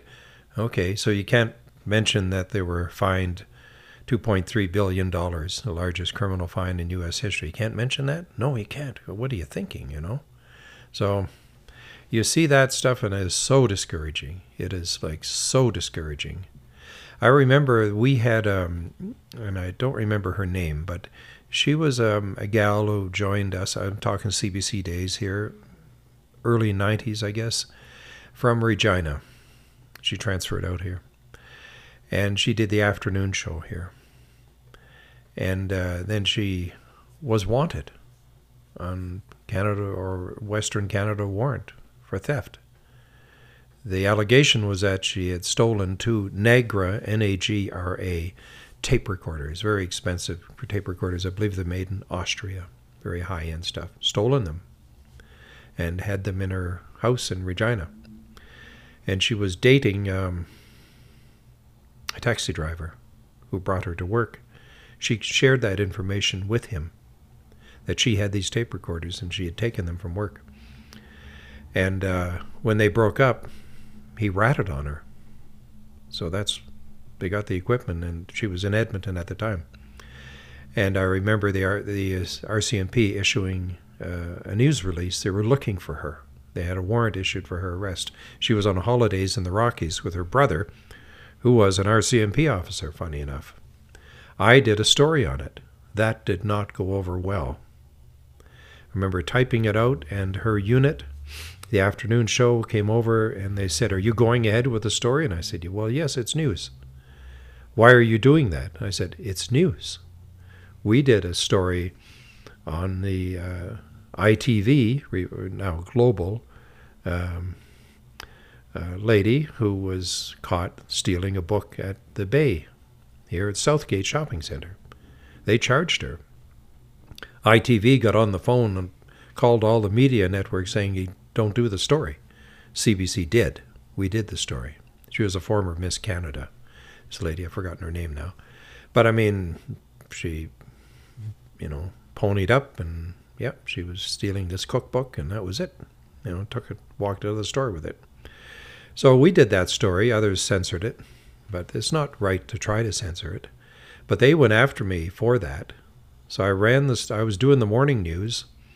I ran it. We had three casts: 6:30, 7:30, and 8:30.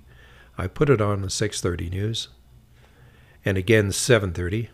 And after it aired at 7:30, the phone rang in studio. It was the director of our director of radio, a former reporter, TV reporter, Susan. And uh, she said, "You've aired that item twice. That's enough. That's interference." I said, "Yeah, I aired it twice."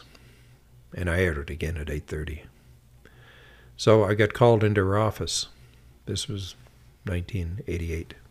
She said, You're down to cover the Olympic Games in Calgary. I said, Yeah, they have a room for me there in the media office. She said, Not anymore.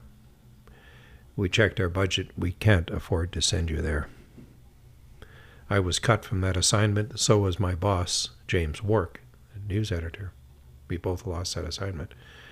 They had a jacket for me and a room and everything, and I was to do feature stories for national news. But that ended. So I mentioned that to people that that wasn't right. And you know what? Uh, someone close to me, I don't want to say her name, she said, You and your big mouth, you missed out on that. You know, so some people are in favor of censorship, yet they want to sit down in front of TV and want the news, yet you favor censorship. Do you ever So- regret um, some of the stances you've taken, Byron? no. Or are you clear with that. your conscience? Oh no, I, the only thing I regret is not taking a bigger stand. you know, and I don't regret it at all. I'd do it all over again. I'd be more suspicious. And then, when that um, lady invited me to her house late at night and did that, I thought it was sexual, and it was a friend who said, "No, that's political. You're being set up for a sexual assault." So that made me very cautious. And uh, I remember coming back to my office. There uh, it wasn't an office; it was a desk in the newsroom. And sometimes I'd open my drawers and I'd check for stuff, see if anything was planted there. Imagine that. I became suspicious. I never found any cocaine, but I thought I don't trust these people after what that woman did. And I exposed her when I left the company. I said this happened, and she went on sick leave for four weeks. She couldn't take the laughter in the office and then she eventually quit. But there are stooges out there. They don't have the talent, you know, but they know how to get ahead. But I, would- I would, I would never do that to anybody. That, but that's what happens. I mean, that's not an accident. Yeah. Well, I think it's one of the things that uh, over the past couple of years, Sean's become less naive. There was some time there where You'll do that with age as well. Now, I'll probably be gone another 20 years, maybe 10. You'll be around. And if you could talk to me then, you'd say, I've learned even more. You think you've uncovered some shit. Look at what I found. It's like that, you know. And I don't knock people if they want to watch television and buy everything. You know, I'll hear that from people where I work. Oh, I saw this on TV. And I said, Really? Do you believe that? Oh, yeah, it's on TV. you know, it's okay. Yeah. Well, I remind them, and i'll say, "What channel do you watch?" CNN. I said, "Do you know that CNN has fewer viewers than the Cartoon Channel? Do you know why that's so?" No. I said, "Credibility." What age did you realize Byron doesn't know shit? Um, I think when I left home when I was 18, I realized I lived a sheltered life.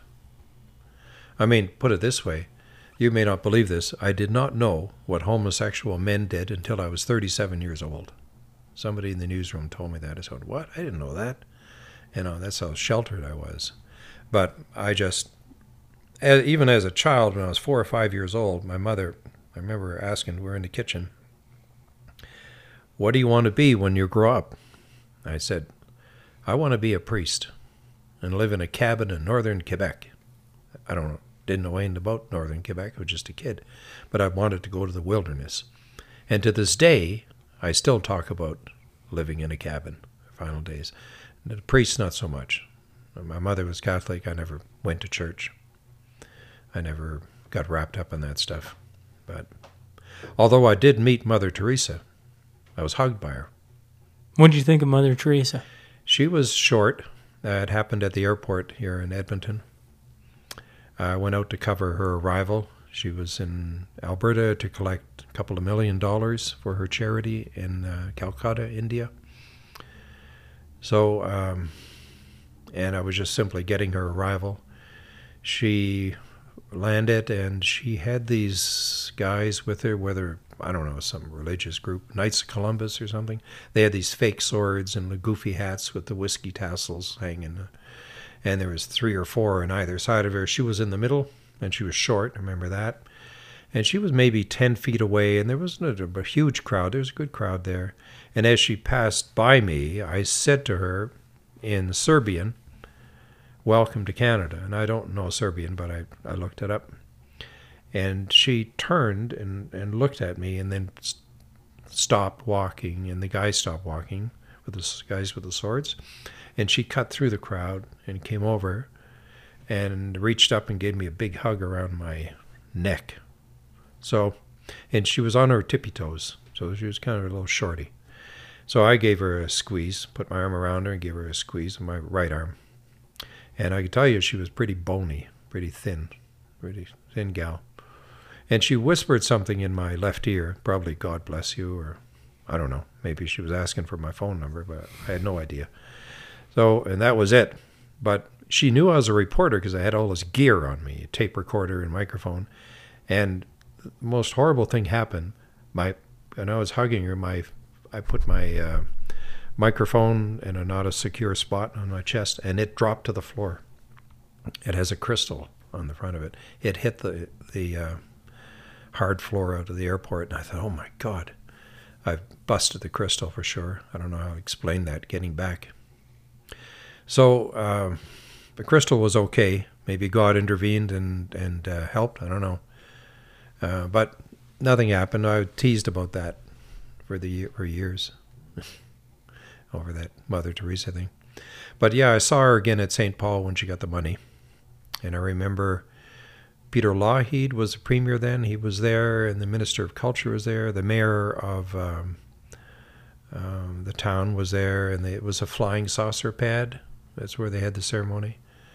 And I arrived there in the cruiser, and uh, we all have kits. You know, reporters, you have your own recorder, your own microphone, your own tapes, um, and um, wind protectors, all of that, and, and microphone stands. Some asshole had taken my mic stand. I arrived and I wanted my own mic stands because I stand a distance away and turn it off. And uh, so I had to kneel there and hold up hold up my microphone. And you've got all these people talking. You got the mayor talking. I don't want to use it, you know, but I didn't want to hurt his feelings. So I kept recording. Peter Lougheed, the mayor, and all these people. And I can't even remember. I think Mother Teresa maybe said a few words. But they're all we're all, all up there in this flying saucer pad, and I'm right beside the podium and holding my mic up. And try holding a microphone for 30 minutes with your arm extended. It's sore. So I had to brace my arm to hold it. It was sort of painful. I looked back, and the people sitting, excuse me, people sitting at the back there, not far away, 10 feet away maybe, Peter and, and, the, and the group. Mother Teresa was there, and uh, they were watching me. And Peter gave a goofy smile, like, How are you? And, but Mother Teresa, I give her credit, she would lean over and, and look concerned. She knew I was um, in pain holding this thing. And uh, she would squint, and I would say, It's okay. You know, 10 minutes would pass. I see her lean over to check on me again, and I would say, It's, it's okay. You know, we did this four or five times. And in the end, I I wasn't. I was just saying, just winking and saying it's okay. And then, then I realized, what am I doing here? I'm winking at Mother Teresa. you know, it's that crazy. yeah, I remember going back to my cruiser and complaining to the technicians. I said, some asshole took my mic stand. My arm's really sore and that. And well, how's how's Mother Teresa doing? I said, she's in the back seat here. You want to talk to her? She's just having a beer. you know, it's just you could goof around like that back then. Now you'd be called into a meeting, you know, you know. But uh, no, I, I do remember her being uh, short and um, thin. Yeah. You um you mentioned uh, when I talked about the the clean dressed guy in Ottawa when Yeah. you when I caught eyes with him and he just Mhm. left and he wouldn't talk to you. You said your soul is picking up he's not legit. One of the things that um, surprised me right at the end of our first interview uh, is you talking about um, talking with and I forget his name right now, but he was a psychic and. Uh, uh, From British Columbia. and, Yeah. and then and then uh, the, the spiritual experiences you had had with Yeah. uh, people sitting on the end of your bed and that and that type Yep. of thing. And it's one of the things that I find very curious about you, Byron. I, I uh, you know, it, you you said it again. You said uh, well, you, you brought up that your soul's picking up something. You mentioned that you were uh, raised in a Catholic family. That um, you know, once upon a time you wanted to be a priest, but you've kind of lost that. That you don't go to church, and yet you've had some of these experiences that are. I don't know what what quite word to put on it, but I understand what you're trying to say, and um, I wonder if it's uh, a special ability you have, or if it's just something a lot of people have lost and don't put much faith in themselves being able to discern, like, hmm, there's something off there. And so many of us just write that off. Two years ago, I would have written that off a lot. Like, Yeah. oh, there's something a little funny about that, but yeah, it's not It a big deal. Yeah. But Well, I put more and more faith, I guess, into that Yeah. that uh, that feeling or that reaction. It's called an intuition. Women are better at that than men. Women are very good at intuition. I think they're better with their feelings. I will pick up when a person is holding stuff back or is a fake or whatever. You were too. Your soul was saying, "This guy is not legit." You can pick it up, but he's he's giving you signals with his appearance. You uh, you look at his eyes. You know the eyes often shout what the lips fear to say. Is another tip. Mm. L- Watch the eyes, and you can tell when a person's legit. I mean, when you're talking to a child, eight or nine years old, they're legit. When a dog comes up and his tail is wagging and that, they're legit. You you know you know bullshit, and uh, and people are cautious. They don't mean to be uh, harmful, but I suspect that individual, yeah, was uh, a plant. And why would there not? There are probably all kinds of plants there. Yeah, yeah. So it's I can't answer your question because I don't know how to answer it, but it's you often go by gut feeling.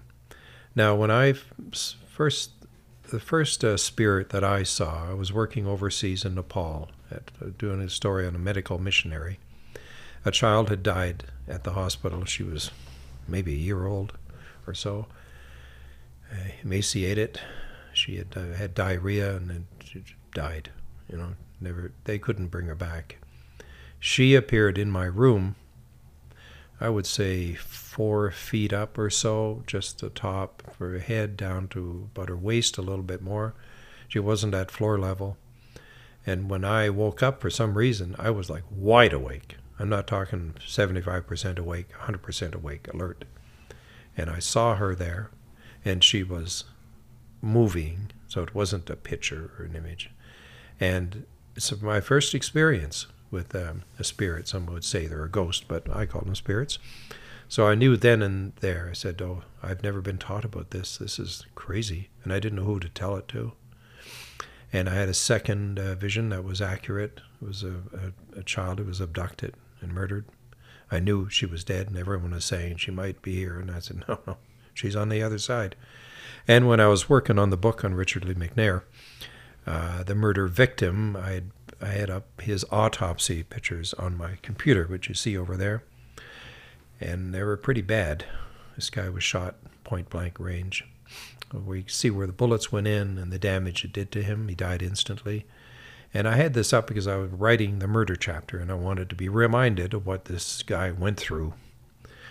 But that night, I don't know, around three in the morning or so, two, I could feel the mattress on my bed, the compression go down. It woke me up, and I was again wide awake. And there he was sitting there on the edge of my bed. He turned and looked at me, sort of a studious look, not anger, uh, more indifferent. I think he was trying to say, You've seen me nude um, and in that shape. Maybe he's tr- trying to say, Be honest about it, you know, or don't do it. Or I don't know what he was. He didn't say anything. He just looked at me. And I was not afraid of that. The third one, I said, I'm used to this, whatever, you know. I just, we just looked at each other. And this went on for 20, 30 seconds. He didn't get up and walk away. He just pixeled away like the other two. Gone. And they're gone like in, you could time it, second, half a second. They go fast. They don't. And I don't know what that's about. Um, but no one would ever tell me that when you die, that's the end of it. No, you do go somewhere. Yeah. I'm more than convinced of that. And there's enough books on that. It's not anyone you- hearing this. Well, I never heard that before. Well, just Google any mediums that have written books, they pretty well have the same stories. So, and I once, uh, this is not a news story, a personal one. I was in the west end of Edmonton, uh, and they they had a Walmart uh, store at the Centennial Mall. It's moved now, but I went in there on a busy Saturday afternoon to buy some running shoes, black ones. I walk in, the place is crowded, and I spotted off in the distance a woman in a wheelchair looking up at shoes on the shelf. And uh, nothing unusual about her. So I, I go over and I sit down on one of these little stools, and I'm trying on these shoes. I'm bent over, tying them up. I look up and I can see right in front of me is this wheelchair. I could see the shiny rims, the metal rims. And this was a woman. She's looking at me and she sees, we make eye contact, and then she sharply turns her head and says, We've met before. And I knew what that meant. I'd never seen her before, but I, I got the drift of what she was saying. Maybe a previous life or whatever. We've met before. And it took her courage to say it by the way she snapped her head when she did say it. I said, I understand. How long have you been in a chair? She said, 26 years. She had a sing songy kind of voice, you know.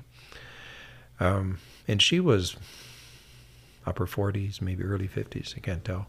Especially with women, you can always say, you can't tell. So uh, I said, Were you in a motor, uh, motor vehicle accident? She said, No, I had a brain aneurysm and I died. I died twice. I said, Oh, you've been to the other side. She said, Yes. She wasn't a pretty gal, but when she smiled, she was warm, you know, a very pleasant lady. And she said, Yes. She was so excited to tell me about what it was like on the other side. And I said, So what was it like? And she said, Well, the first time I died, she said, I met my dad there. On, and on earth, my dad only had one leg, but in heaven, he had two. He had two legs. And uh, I was, I saw him, and she said, What a feeling of peace. I can't describe it, and how bright it was there, and how good I felt. And so they pulled me aside and they said, It's not your time. You have to go back. She said, I argued with them. I did not want to go back. And she said, Then I wake up in the hospital. But she said, That happened. And she said, I want you to know that you should see the other side, how beautiful it is. You never want to come back. She died again, and this time in a hospital. She said, I remember passing through the walls and seeing her relatives outside waiting in the room. And she said, It wasn't long before I got there. It's not far away. She said, You can't see it. It's all, I don't know how to describe it. Uh, she said, I arrived with a little girl and she got in. And she said, I got in too. But this would be the what we call the pearly gates. And she said, They brought me to a room and told me it's again not my time. I spent more time there and I argued with them. Like I really argued. I did not want to go back. She said, Byron, you never want to. She said, you didn't know my name. She didn't know my name, but she said, you never want to be back here again, not after being there. So, and then she said, I woke up in the hospital, and I said, how do you support yourself? She said, I don't. My husband and I live in an apartment building, and he does uh, jobs there, and they give us free rent. Okay. Uh, her name was Cheryl. I remember that. She gave me her name. Is my sister's name is Cheryl, so it's easy to remember. And I said, Well, it was nice talking to you. And she started to wheel away.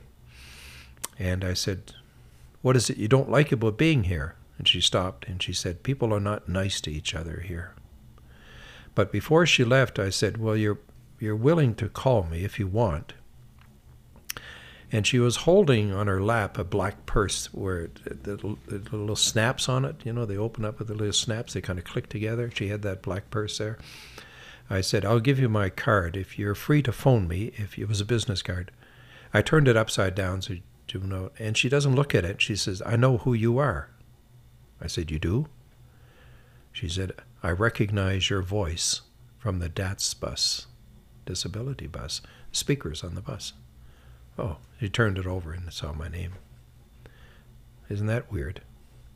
So these um, encounters, I think, are meant to be. Yeah, she has. She's never phoned, but nonetheless, I've never forgotten that talk at the back of the Walmart store. The lady in the wheelchair. You think these um,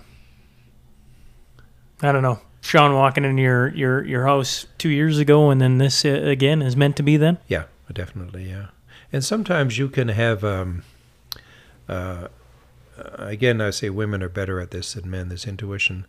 It was 1969. I was working at a radio station in Quebec City, CFOM, and I was invited out. Had a girlfriend, and she invited me out to her company function on one of the islands in the St. Lawrence River. We went out there in a boat. And uh, there was maybe 75 people in the room and they, they had them all organized. It was a u-shaped uh, thing. It had all the tables people on either side of the table. I sat beside Hélène, and they had three door prizes. They gave us tickets when they came in. They had three door prizes we each got um, two tickets she got two i got two everyone got two tickets so they they announced um, that they're going to um, call out these numbers. They're for the winners. Before he called out the number, I stood up. It was my number. But I stood up before he called it. So that shocked Hélène. She said, How did you know that? I said, I had no idea. I can't explain. But I don't normally stand up in a crowd. Never do that, especially then. And I sat down and I gave the prize to her. They had a second draw, and I don't know who got it. And the third one, I said, uh, I'm getting the third one too, but I'm not going to stand up. And I got the third one. Oh, that's freaky. So you, you ask, how does that happen? How do you know that? And I can't give you an answer. I don't know the answer. A medium maybe could tell you that. Maybe 10 mediums would have 10 different accounts of what happened there. But it's real. And I'll tell you what, it freaked out Hélène, girlfriend. We talked about that in the bus going back. I said, I have no idea what happened there. He said, It's scary. And I said, Yeah, because I don't understand it. And to this day, I don't understand it. But I think um, you have, uh, not talking about you, when I met you, I think you seek the truth. You're not here for the glory or the money. You'd uh, make a hell of a reporter. I don't know how long you'd last, given today's market, but I'd uh, appreciate you seeking the truth. I think you're being used too by upstairs. It's my belief. And I'm not religious. I'm just saying that's, I mean, they see a lot of shit going down here and they're not happy with it. And you're like anyone who seeks the truth has become like a little soldier, you know, fighting for the truth. And uh, I have uh, contempt for people in newsrooms as censor others. Like Rebel News does a good job in breaking stories, but when they attend uh, news conferences, they say, "Oh no, you're not legit. Screw off." You know, they've broken more stories than the mainstream media put together, and they're not on the take. I don't work for Rebel News, but I'm just that's an observation.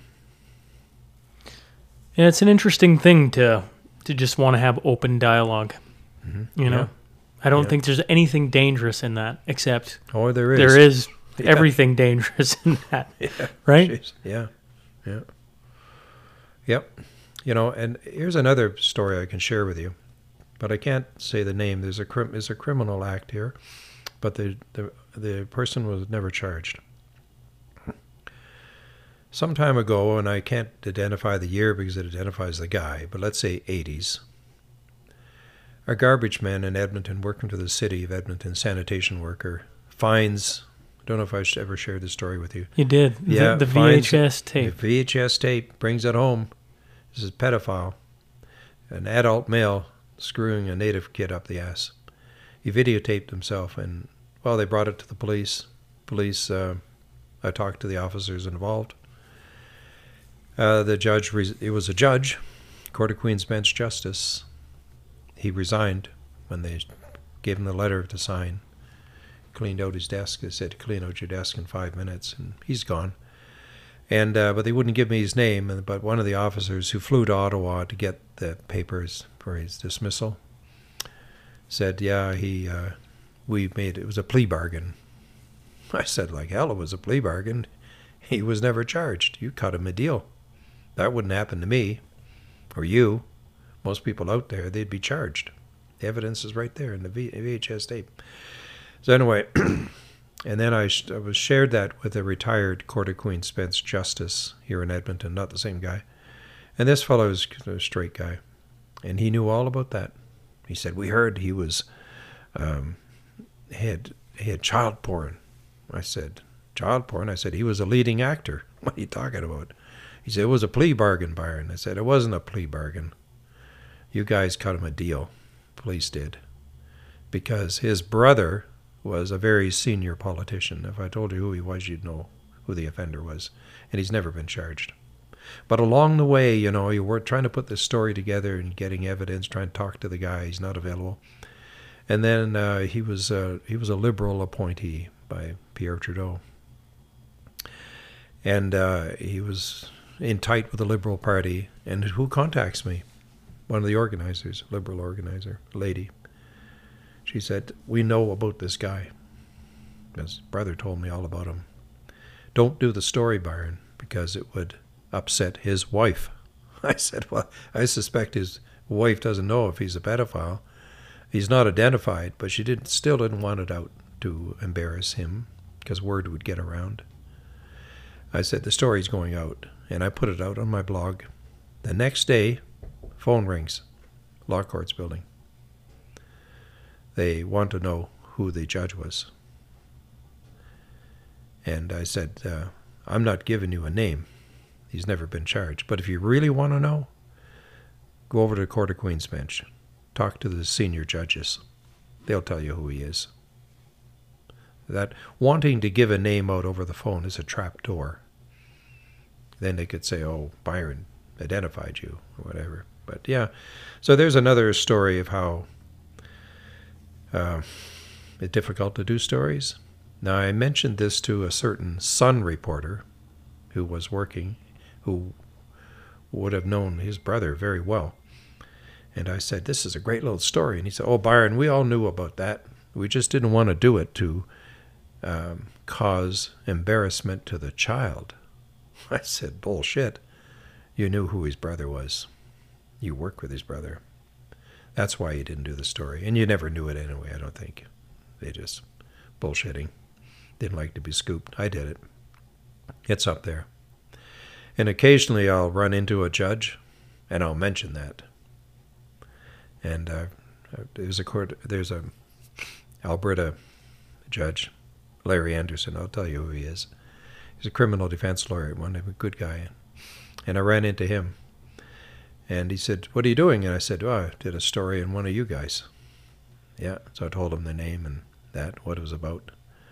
So I get back home, and the number of hits on that story. I must have had about 10 in an hour. Larry must have been phoning his buddies to tell them all, all about this story. Yeah, so that's funny. When you covered the uh, the prison beat, Yeah. uh, you, said something that I, I, I, you know, there's lots of things about the first time we sat down, Byron, that really stuck don't, with I don't remember much of that. one of one of the things that stuck with me is you you said you trusted uh, um, inmates more than you would uh, Yeah. media. yeah. You also you also mentioned in there that they I can't remember if it's the guards or the other inmates or who was it didn't want you talking to the pedophiles, and you were like, I'm going to talk to everybody. Yeah, that, that was the, the head of the inmates committee, Johnny Shimmons, said that. And uh, he said, Is it true that you talked to this pedophile? I said, Yes, I did. I brought him up into the office, in fact, the warden's office. We sat down, had coffee and biscuits. That's funny. So the reason I talked to him is that he spent time with David Milgaard, wrongfully convicted. At this time, Milgaard was still in the joint. And I said, I know you spent time with the Shuffles. What's he like? So he gave me a rundown. And I said, Who do you think killed Gail Miller? He said, It wasn't Shuffles. I said, Who was it? So he tells me. I said, How do you know that? He said, he said Larry, Larry told him. Larry Fisher was eventually went down for that crime. I said, Who, who told you that? He said, Larry did. He said he killed that girl got away with it. I said, Where did he tell you that? And he told me where, the prison they're at. And I said, Well. So, uh, so I told Shimmons, I said, that was an important meeting. And he said, Well, I don't give a shit about that. But if you're talking to the pedophiles, you don't talk to us. I said, That's fine, but I am talking to anyone in here, whether they're pedophiles or killers like you. I said, Johnny, you killed a guy with a baseball bat. I know you've killed another guy and got away with it, right? He said, Yeah. I said, Well, why am I talking to you? You know?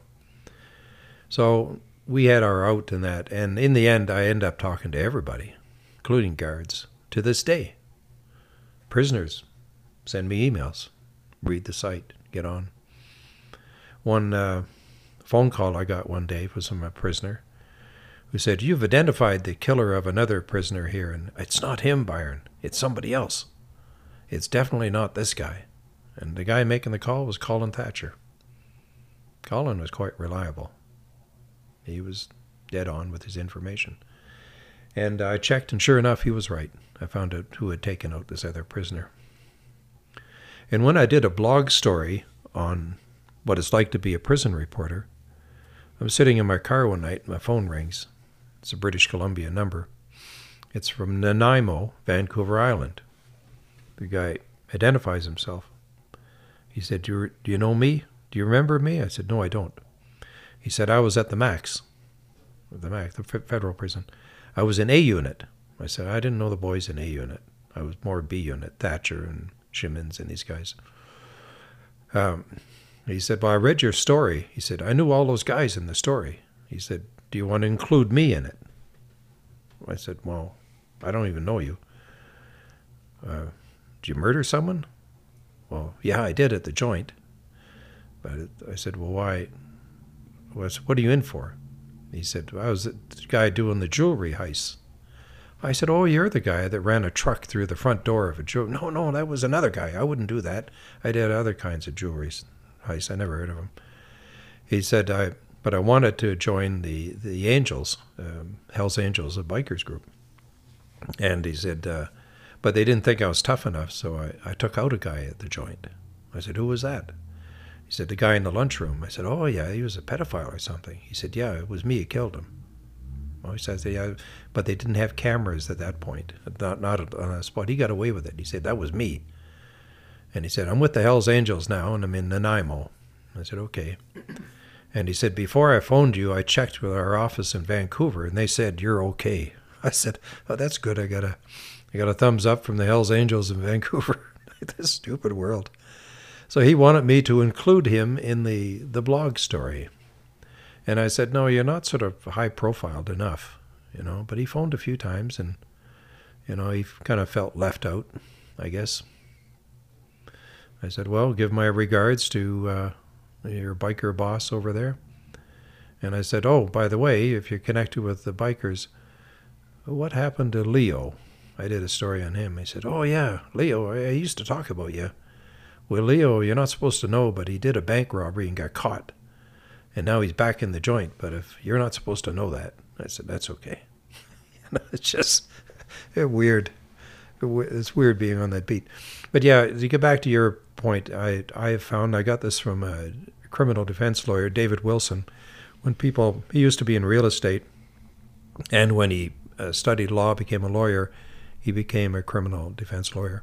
And he would go to prison, and, and his real estate buds would say, What's it like being at the prison? You know, it must be pretty awful. And it was his observation that he saw more honesty with prisoners than people on the outside. Now, I've evolved that to say the media, which I believe to be true. A lot of the boys in there, they don't have anything to lose. No, shit, they'll just square with you on anything. Um, remember, I went out one time fishing for a story. It was fall.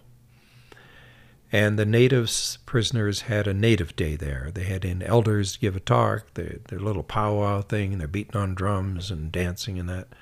And it was kind of like a social thing. I went out fishing for stories. And I was sitting at the edge of the hockey rink. They used to have a hockey rink there, and it was empty, but they kept the, the boards up.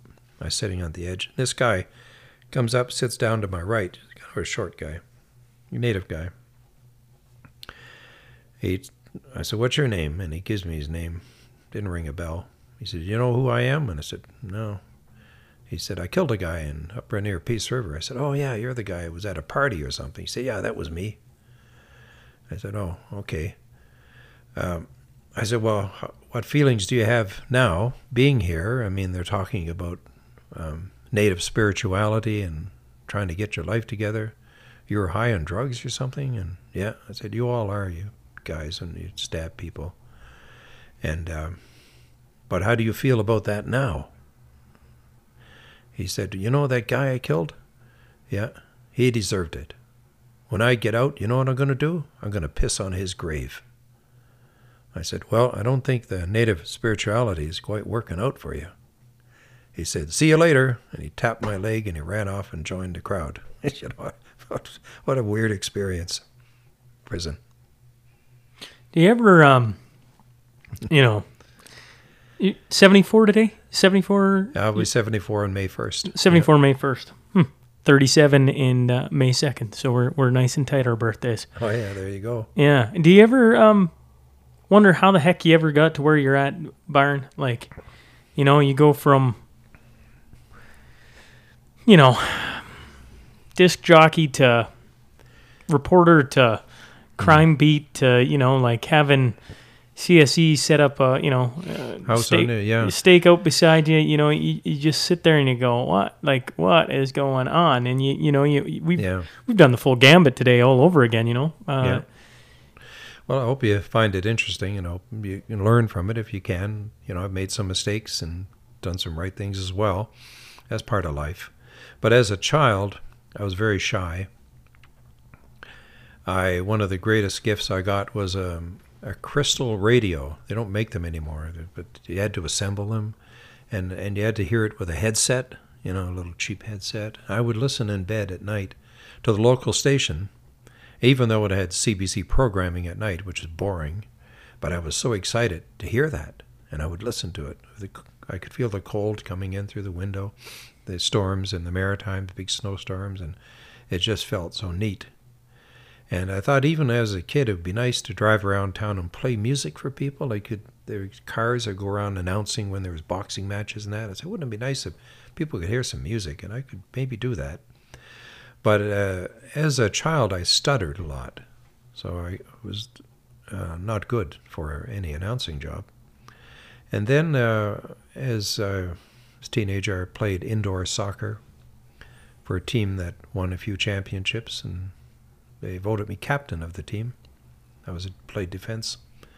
That was uh, nice. And then they, one of the radio, the radio station in town asked me to do a report on the stats for some league, so I did. I was doing stats for a hockey league. So the manager said, That kid sounds like he has some talent. Can he come in and read our sports? So I did. And man, was I nervous. Oh, jeez. And uh, I recorded it. I would never do it live. Recorded it and went home, turned off all the radio so no one could hear it. I was so ashamed. And uh, and then uh, when I turned 18, I didn't have any work and I was doing sports. And one of the announcers there said, There's an opening at a station in Newcastle now called Miramichi. They're looking for a DJ. And I said, Well, I haven't done that. The guy said, Well, I think you'd be okay. So I applied and got the job. Worked evenings and then afternoons and was there for a short while and then worked in Quebec City and then in British Columbia, TV and radio, and then I moved to Australia. We're talking 1970 now, worked radio there and then TV. But I was in sales. Because of my accent, I couldn't get on the air the way as I could here. But I did commercials, and the commercials went over well. The products were sold because it was so different. And then I moved to, got out of that. I found very deceptive, the sales business, a lot of con and that. I, um, I, I really wrestled with that. I didn't feel good about it. Felt ter- terrible really. And uh, but I did okay with the sales I just didn't feel good inside. So I, I left the business went to Perth West Australia met a lady there. It became my wife and we traveled to Africa stayed there for a while. But when I was in uh, Johannesburg the major city in South Africa I did get around to the offices of the uh, South African Broadcasting Corporation. They were downtown on Wellington Street. and I cut a tape there, and they wanted me to read news to uh, shortwave that would go beam to North America. And I said yes, but my girlfriend, uh, who was from Finland, said no, she didn't want to stay in South Africa. She hated it. So we ended up leaving Africa and went up through Europe, took a train and went all the way up to Germany, Sweden, and Finland. We're talking 1972, and Hardis and I spent the year in Finland. And I would learn some Finnish, and uh, and it was really different being away from. Uh, you were in Finland too. That was your home for a while. I stayed in uh, Turku. You know where that is? It's, not, called Åbo in Swedish. It's a major city on the port on the, uh, the Gulf of, Bothnia. Um, I worked there on the docks, and uh, no one spoke English there. So when I came That's back to that, that's quite the experience to live somewhere where yeah, they can't speak your language. Yeah, no, and uh, they spoke Swedish, but I didn't speak Swedish. And the Finnish I picked up was, I couldn't really use it because I lived in a Swedish community. They only it was like French is in Quebec. They were all Swedish there on the islands, so I'd go into town to try and buy something and talk to them in Finnish, and they didn't understand Finnish. It was just Swedish, just weird. The Russians I didn't mind on the boats, and I enjoyed talking to them about hockey. At the time I was there, the Canada USSR hockey uh, series, Series was was on. going on, yeah, yeah. I remember that. Yeah, because the boys would uh, ask me off the ships and would said, "Do you want to come here and watch it on a TV?" And I said, "The Russians," and I said, "No, I can't." You know, yeah, they're okay. I remember I pissed off everyone on the dock. There was a lot of workers there. They made big ships. Because one of the Russian guys said to me, "What's the price of vodka here?" I said, "I don't know." I asked around and told him it was fifty marks or something for a bottle, and they they they often sold their vodka to the dock workers, the Russian guys from Leningrad. And uh, but they were mad because the Russians then knew the the real price of the vodka, and that's what they wanted for theirs. And we said we always undercut it, you know, by twenty marks or something. what are you doing? So they're quite annoyed at me for a while. Anyway, that was uh, left there, and we we traveled back to Canada in late 1972, and we're at the airport in Helsinki. You've been there, I'm sure. And uh, there were some Canadians there. I could hear them talk. And I said to Hardis, "Do I sound like that?"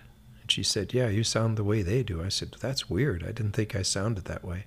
But you you don't hear English, and suddenly you hear it, and it just sounds weird.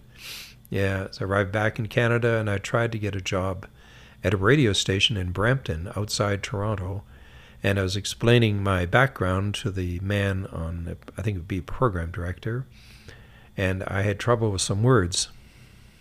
You know, the words weren't coming right, and he just hung up the phone. You know, I'm going to hire this guy. So I worked in the government for six years, and to talk about uh, a square peg in a round hole. It was the federal government was not for me. They, we were building another airport outside Toronto at, at Pickering or Pickersley or something, Pickering, and uh, and it fell through. But there's some corruption there, there too. I saw that and it just bothered me that the amount of money they'd spend. Anyway, I, it was not for me, and I left and came to Edmonton. I did the afternoon show here, CFRN FM, now called The Bear. And from there, I started doing soft documentaries. Working FM was boring, I thought, because we played three or four records in a row, and you weren't saying anything. So I just used to go to typewriter and work on little soft things, and that led to uh, freelance work, work with the CBC, and then when I got over there, I think my career took off. I worked in current affairs, and once I got into news, I began breaking a lot of big stories all the time. It was just fun. It was just like cracking a home run. I got a thrill out of that. Still do. And CBC led to overseas assignments. You know, Auschwitz, you know, Nepal, Nicaragua during the war, stuff like that. So um, that was all interesting and a good part of my development. And then as you get older, you become more critical of stories. How could I do this better? Why did I not see this? Here's another point of view. I think the CBC, and I know people knock it, we at least had um, ethics, you know, generally speaking, that we were closer to the truth than the others. We felt. Maybe I'm biased. But along the way, when I left Um, I left uh, CHED. I did a story, and I forget what the story was about exactly, but I had to do with ethics in journalism. So I called the Canadian Association of Broadcasters in Toronto. They're like it's an umbrella group. And I said, Do you have a code of ethics? They said, Yes, we do. It's a broadcast standards. And they showed me or emailed it to me. The code of ethics is pretty good. And I said, Let me see now. You've got hundreds of TV stations that would be members and radio stations. How many of these, these code of ethics were for sale for the members? How many have you sold? One. One media outlet in all of Canada had a code of ethics, and that was it. And I went, whoa. CBC, we had code of ethics in our handbook, but I'm talking about something you display on the wall, you'd put up in the newsroom. One, and I, the woman wouldn't tell me where it was, so I got phoning around. I began calling whorehouses. You can phone them. You know, they're in Vegas, they're in Melbourne, they're all over the world. Brothels. I found one in uh, outside Melbourne. The guy answered, and I said, "Do you have a code of ethics?" He said, "Yes, we do, sir. It's right here as you enter our premises, right here by the door." You know. Okay, so there you go. I check around. I don't find any in the newsrooms, but whorehouses have a code of ethics. Think about that. Yeah, that's an eye opener. And the guy in Australia was a good fellow. He said, Are you down here very often? I said, Well, I do go visit people. He said, Well, I'll cut you a good deal if you drop by. And guess what? I never did. but it just, funny he would offer, you know, but it's just like, what? Crazy world. Well, I've uh, you know I've enjoyed this. Uh, I don't know why I waited two years, but I, then again, always chuckle. It, it's uh, sometimes it's just meant to be. You know, Yeah, like uh, yeah. Good. Thank you. I appreciate you you bringing me in and and uh, allowing me to grill you over the coals again. I'm not sure exactly that th- Yeah, that is what this was, but uh, certainly enjoy uh, discussing and hearing some things. You know, I, I should point out, um, you know, you're going to be a part of the SMP Presents Legacy Media on March 18th here in Edmonton. You're going to be one of the four keynote uh, speakers. You're going to get to experience that night. This will be my uh, third iteration of it, so I, I look Good, forward yeah. to it. But uh, it, to anyone listening, if uh, you've liked what Byron's been talking about, in the show notes is the link. You can click on it, and you can you can go buy a ticket or two and, and come see Byron along good. with It'll be fun. I'd enjoy. You know, one of the problems I have, I can't shut up talking about the media. And I've got to be careful. I remember there's three or three other guys, there are three other people there, so not to uh, to hog anything. Just let them. Maybe I'll. Well, that's- it's my my night to be a listener, and I take that serious. You know, I had a, ha- I had a haircut two days ago just in preparation for this. Well, the the nice thing is, is uh, as a as a host, I got to do my, you know, I've I've had to sit on stage with the likes of Danielle Smith and and um, you know uh, Todd Loewen, Travis Toews, uh, Yeah. Brian Jean, Yeah. uh, Rebecca Schulz was uh, was the group. There was five of them in Vermilion, and I had to battle with five politicians, if you would, trying you know not to get them to. And uh, it's funny. Um, I didn't find that big of a problem, you know, as as a host. It's I feel like there's a bit of an ebb and flow Yeah. to people talking and everything else. It's that's going to be my job. Your job is to come and and let people listen to what you have to say. So Yeah. Well, I, the advice I give people all the times: be your own editor. Don't sit back and hear news on the radio or read it in the papers or watch it on TV and say, "That's the gospel. That's it." No, no, no. There's all you only we're only getting maybe five percent of the news.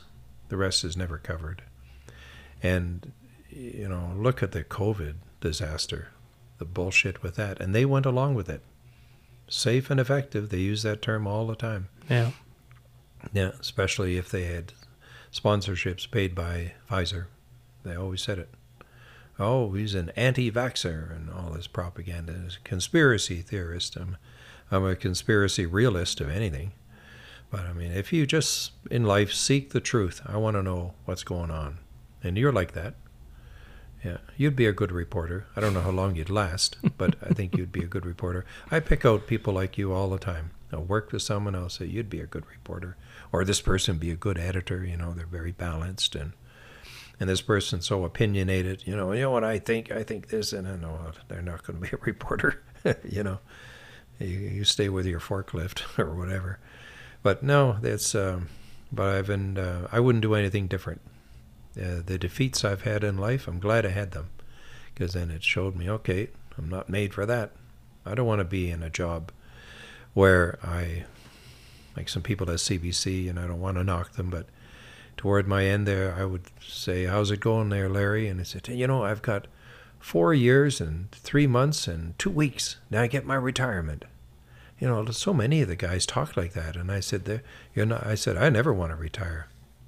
I I want to, I want to work up until noon on the day of my funeral. You know, I, I love this stuff." But these people were caught in a trap, you know, mortgages, car payments, and that. And guess what? They all died early.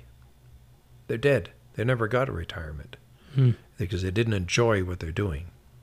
And you have to like it. And I've met people that just found their element, like Bryan Hall, sportscaster. Bryan loves what he's doing. If he's 110 years old, he'd still like to report because that's his, that's his little valley there. He just he's at home, and you know, good for him. He's found his spot. But a lot of people are in boring jobs. You know, I've uh, I had I had a job like that too in Toronto with the federal government. I didn't fit in there, and I was not happy. You know, I even contemplated suicide. I was so unhappy. It's not right. And I said no, and I'm glad I got out, and I'm glad I was on picket lines when the rocks or big boulders were flying all around and fighting and that. Yeah, you could get hurt, but shit, that was fun to me. It was reporting and things got smashed up a bit or in the joint when you piss someone off and they pin you up against the wall and you punch back and forth, you know, and yeah, it's not right, but it happens. You make a name and, and now they're going to talk to you. You didn't rat on them, you know, and I get calls from prisoners all the time, emails, you know, and and talk to judges with stuff and it's cool with me, you know, but as long as you're real and honest and seek the truth as best you can, you're going to you have doors open for you. But if you want to just stick to a news release and defend the establishment or defend a union or whatever, uh, you're just a deadbeat waiting to die. Well, one final question um, before I let you, maybe let myself out of here. I don't know. I've been I've been enjoying this, but we did the the first time around. We did the Crude Master Final Five. I've switched it to the the final question brought to you by Crude Master, and it's uh, if you're going to stand behind a cause, then stand behind it absolutely. What's one thing Byron stands behind? I think it's just seeking the truth, and that goes for yourself. You know, like what am I all about, and how can I improve better, better be a better human being. I think as I got older, I'm more diplomatic than what I was when I was younger, and little issues that are still wrong, I don't make an issue of it. It's not really worth it, you know. Um, but I would say I would just stand uh, for for what I think is the truth. When I check out and arrive on the other side, and mind you, I'm not religious, but I'm smart enough to know that we go somewhere. I don't want to arrive there and uh, be an ass kisser. I want them to say, I want some high fives. I want them to say, yeah, you pushed humanity in the right direction. You're a little shit disturber and a little wink. We like that, you know.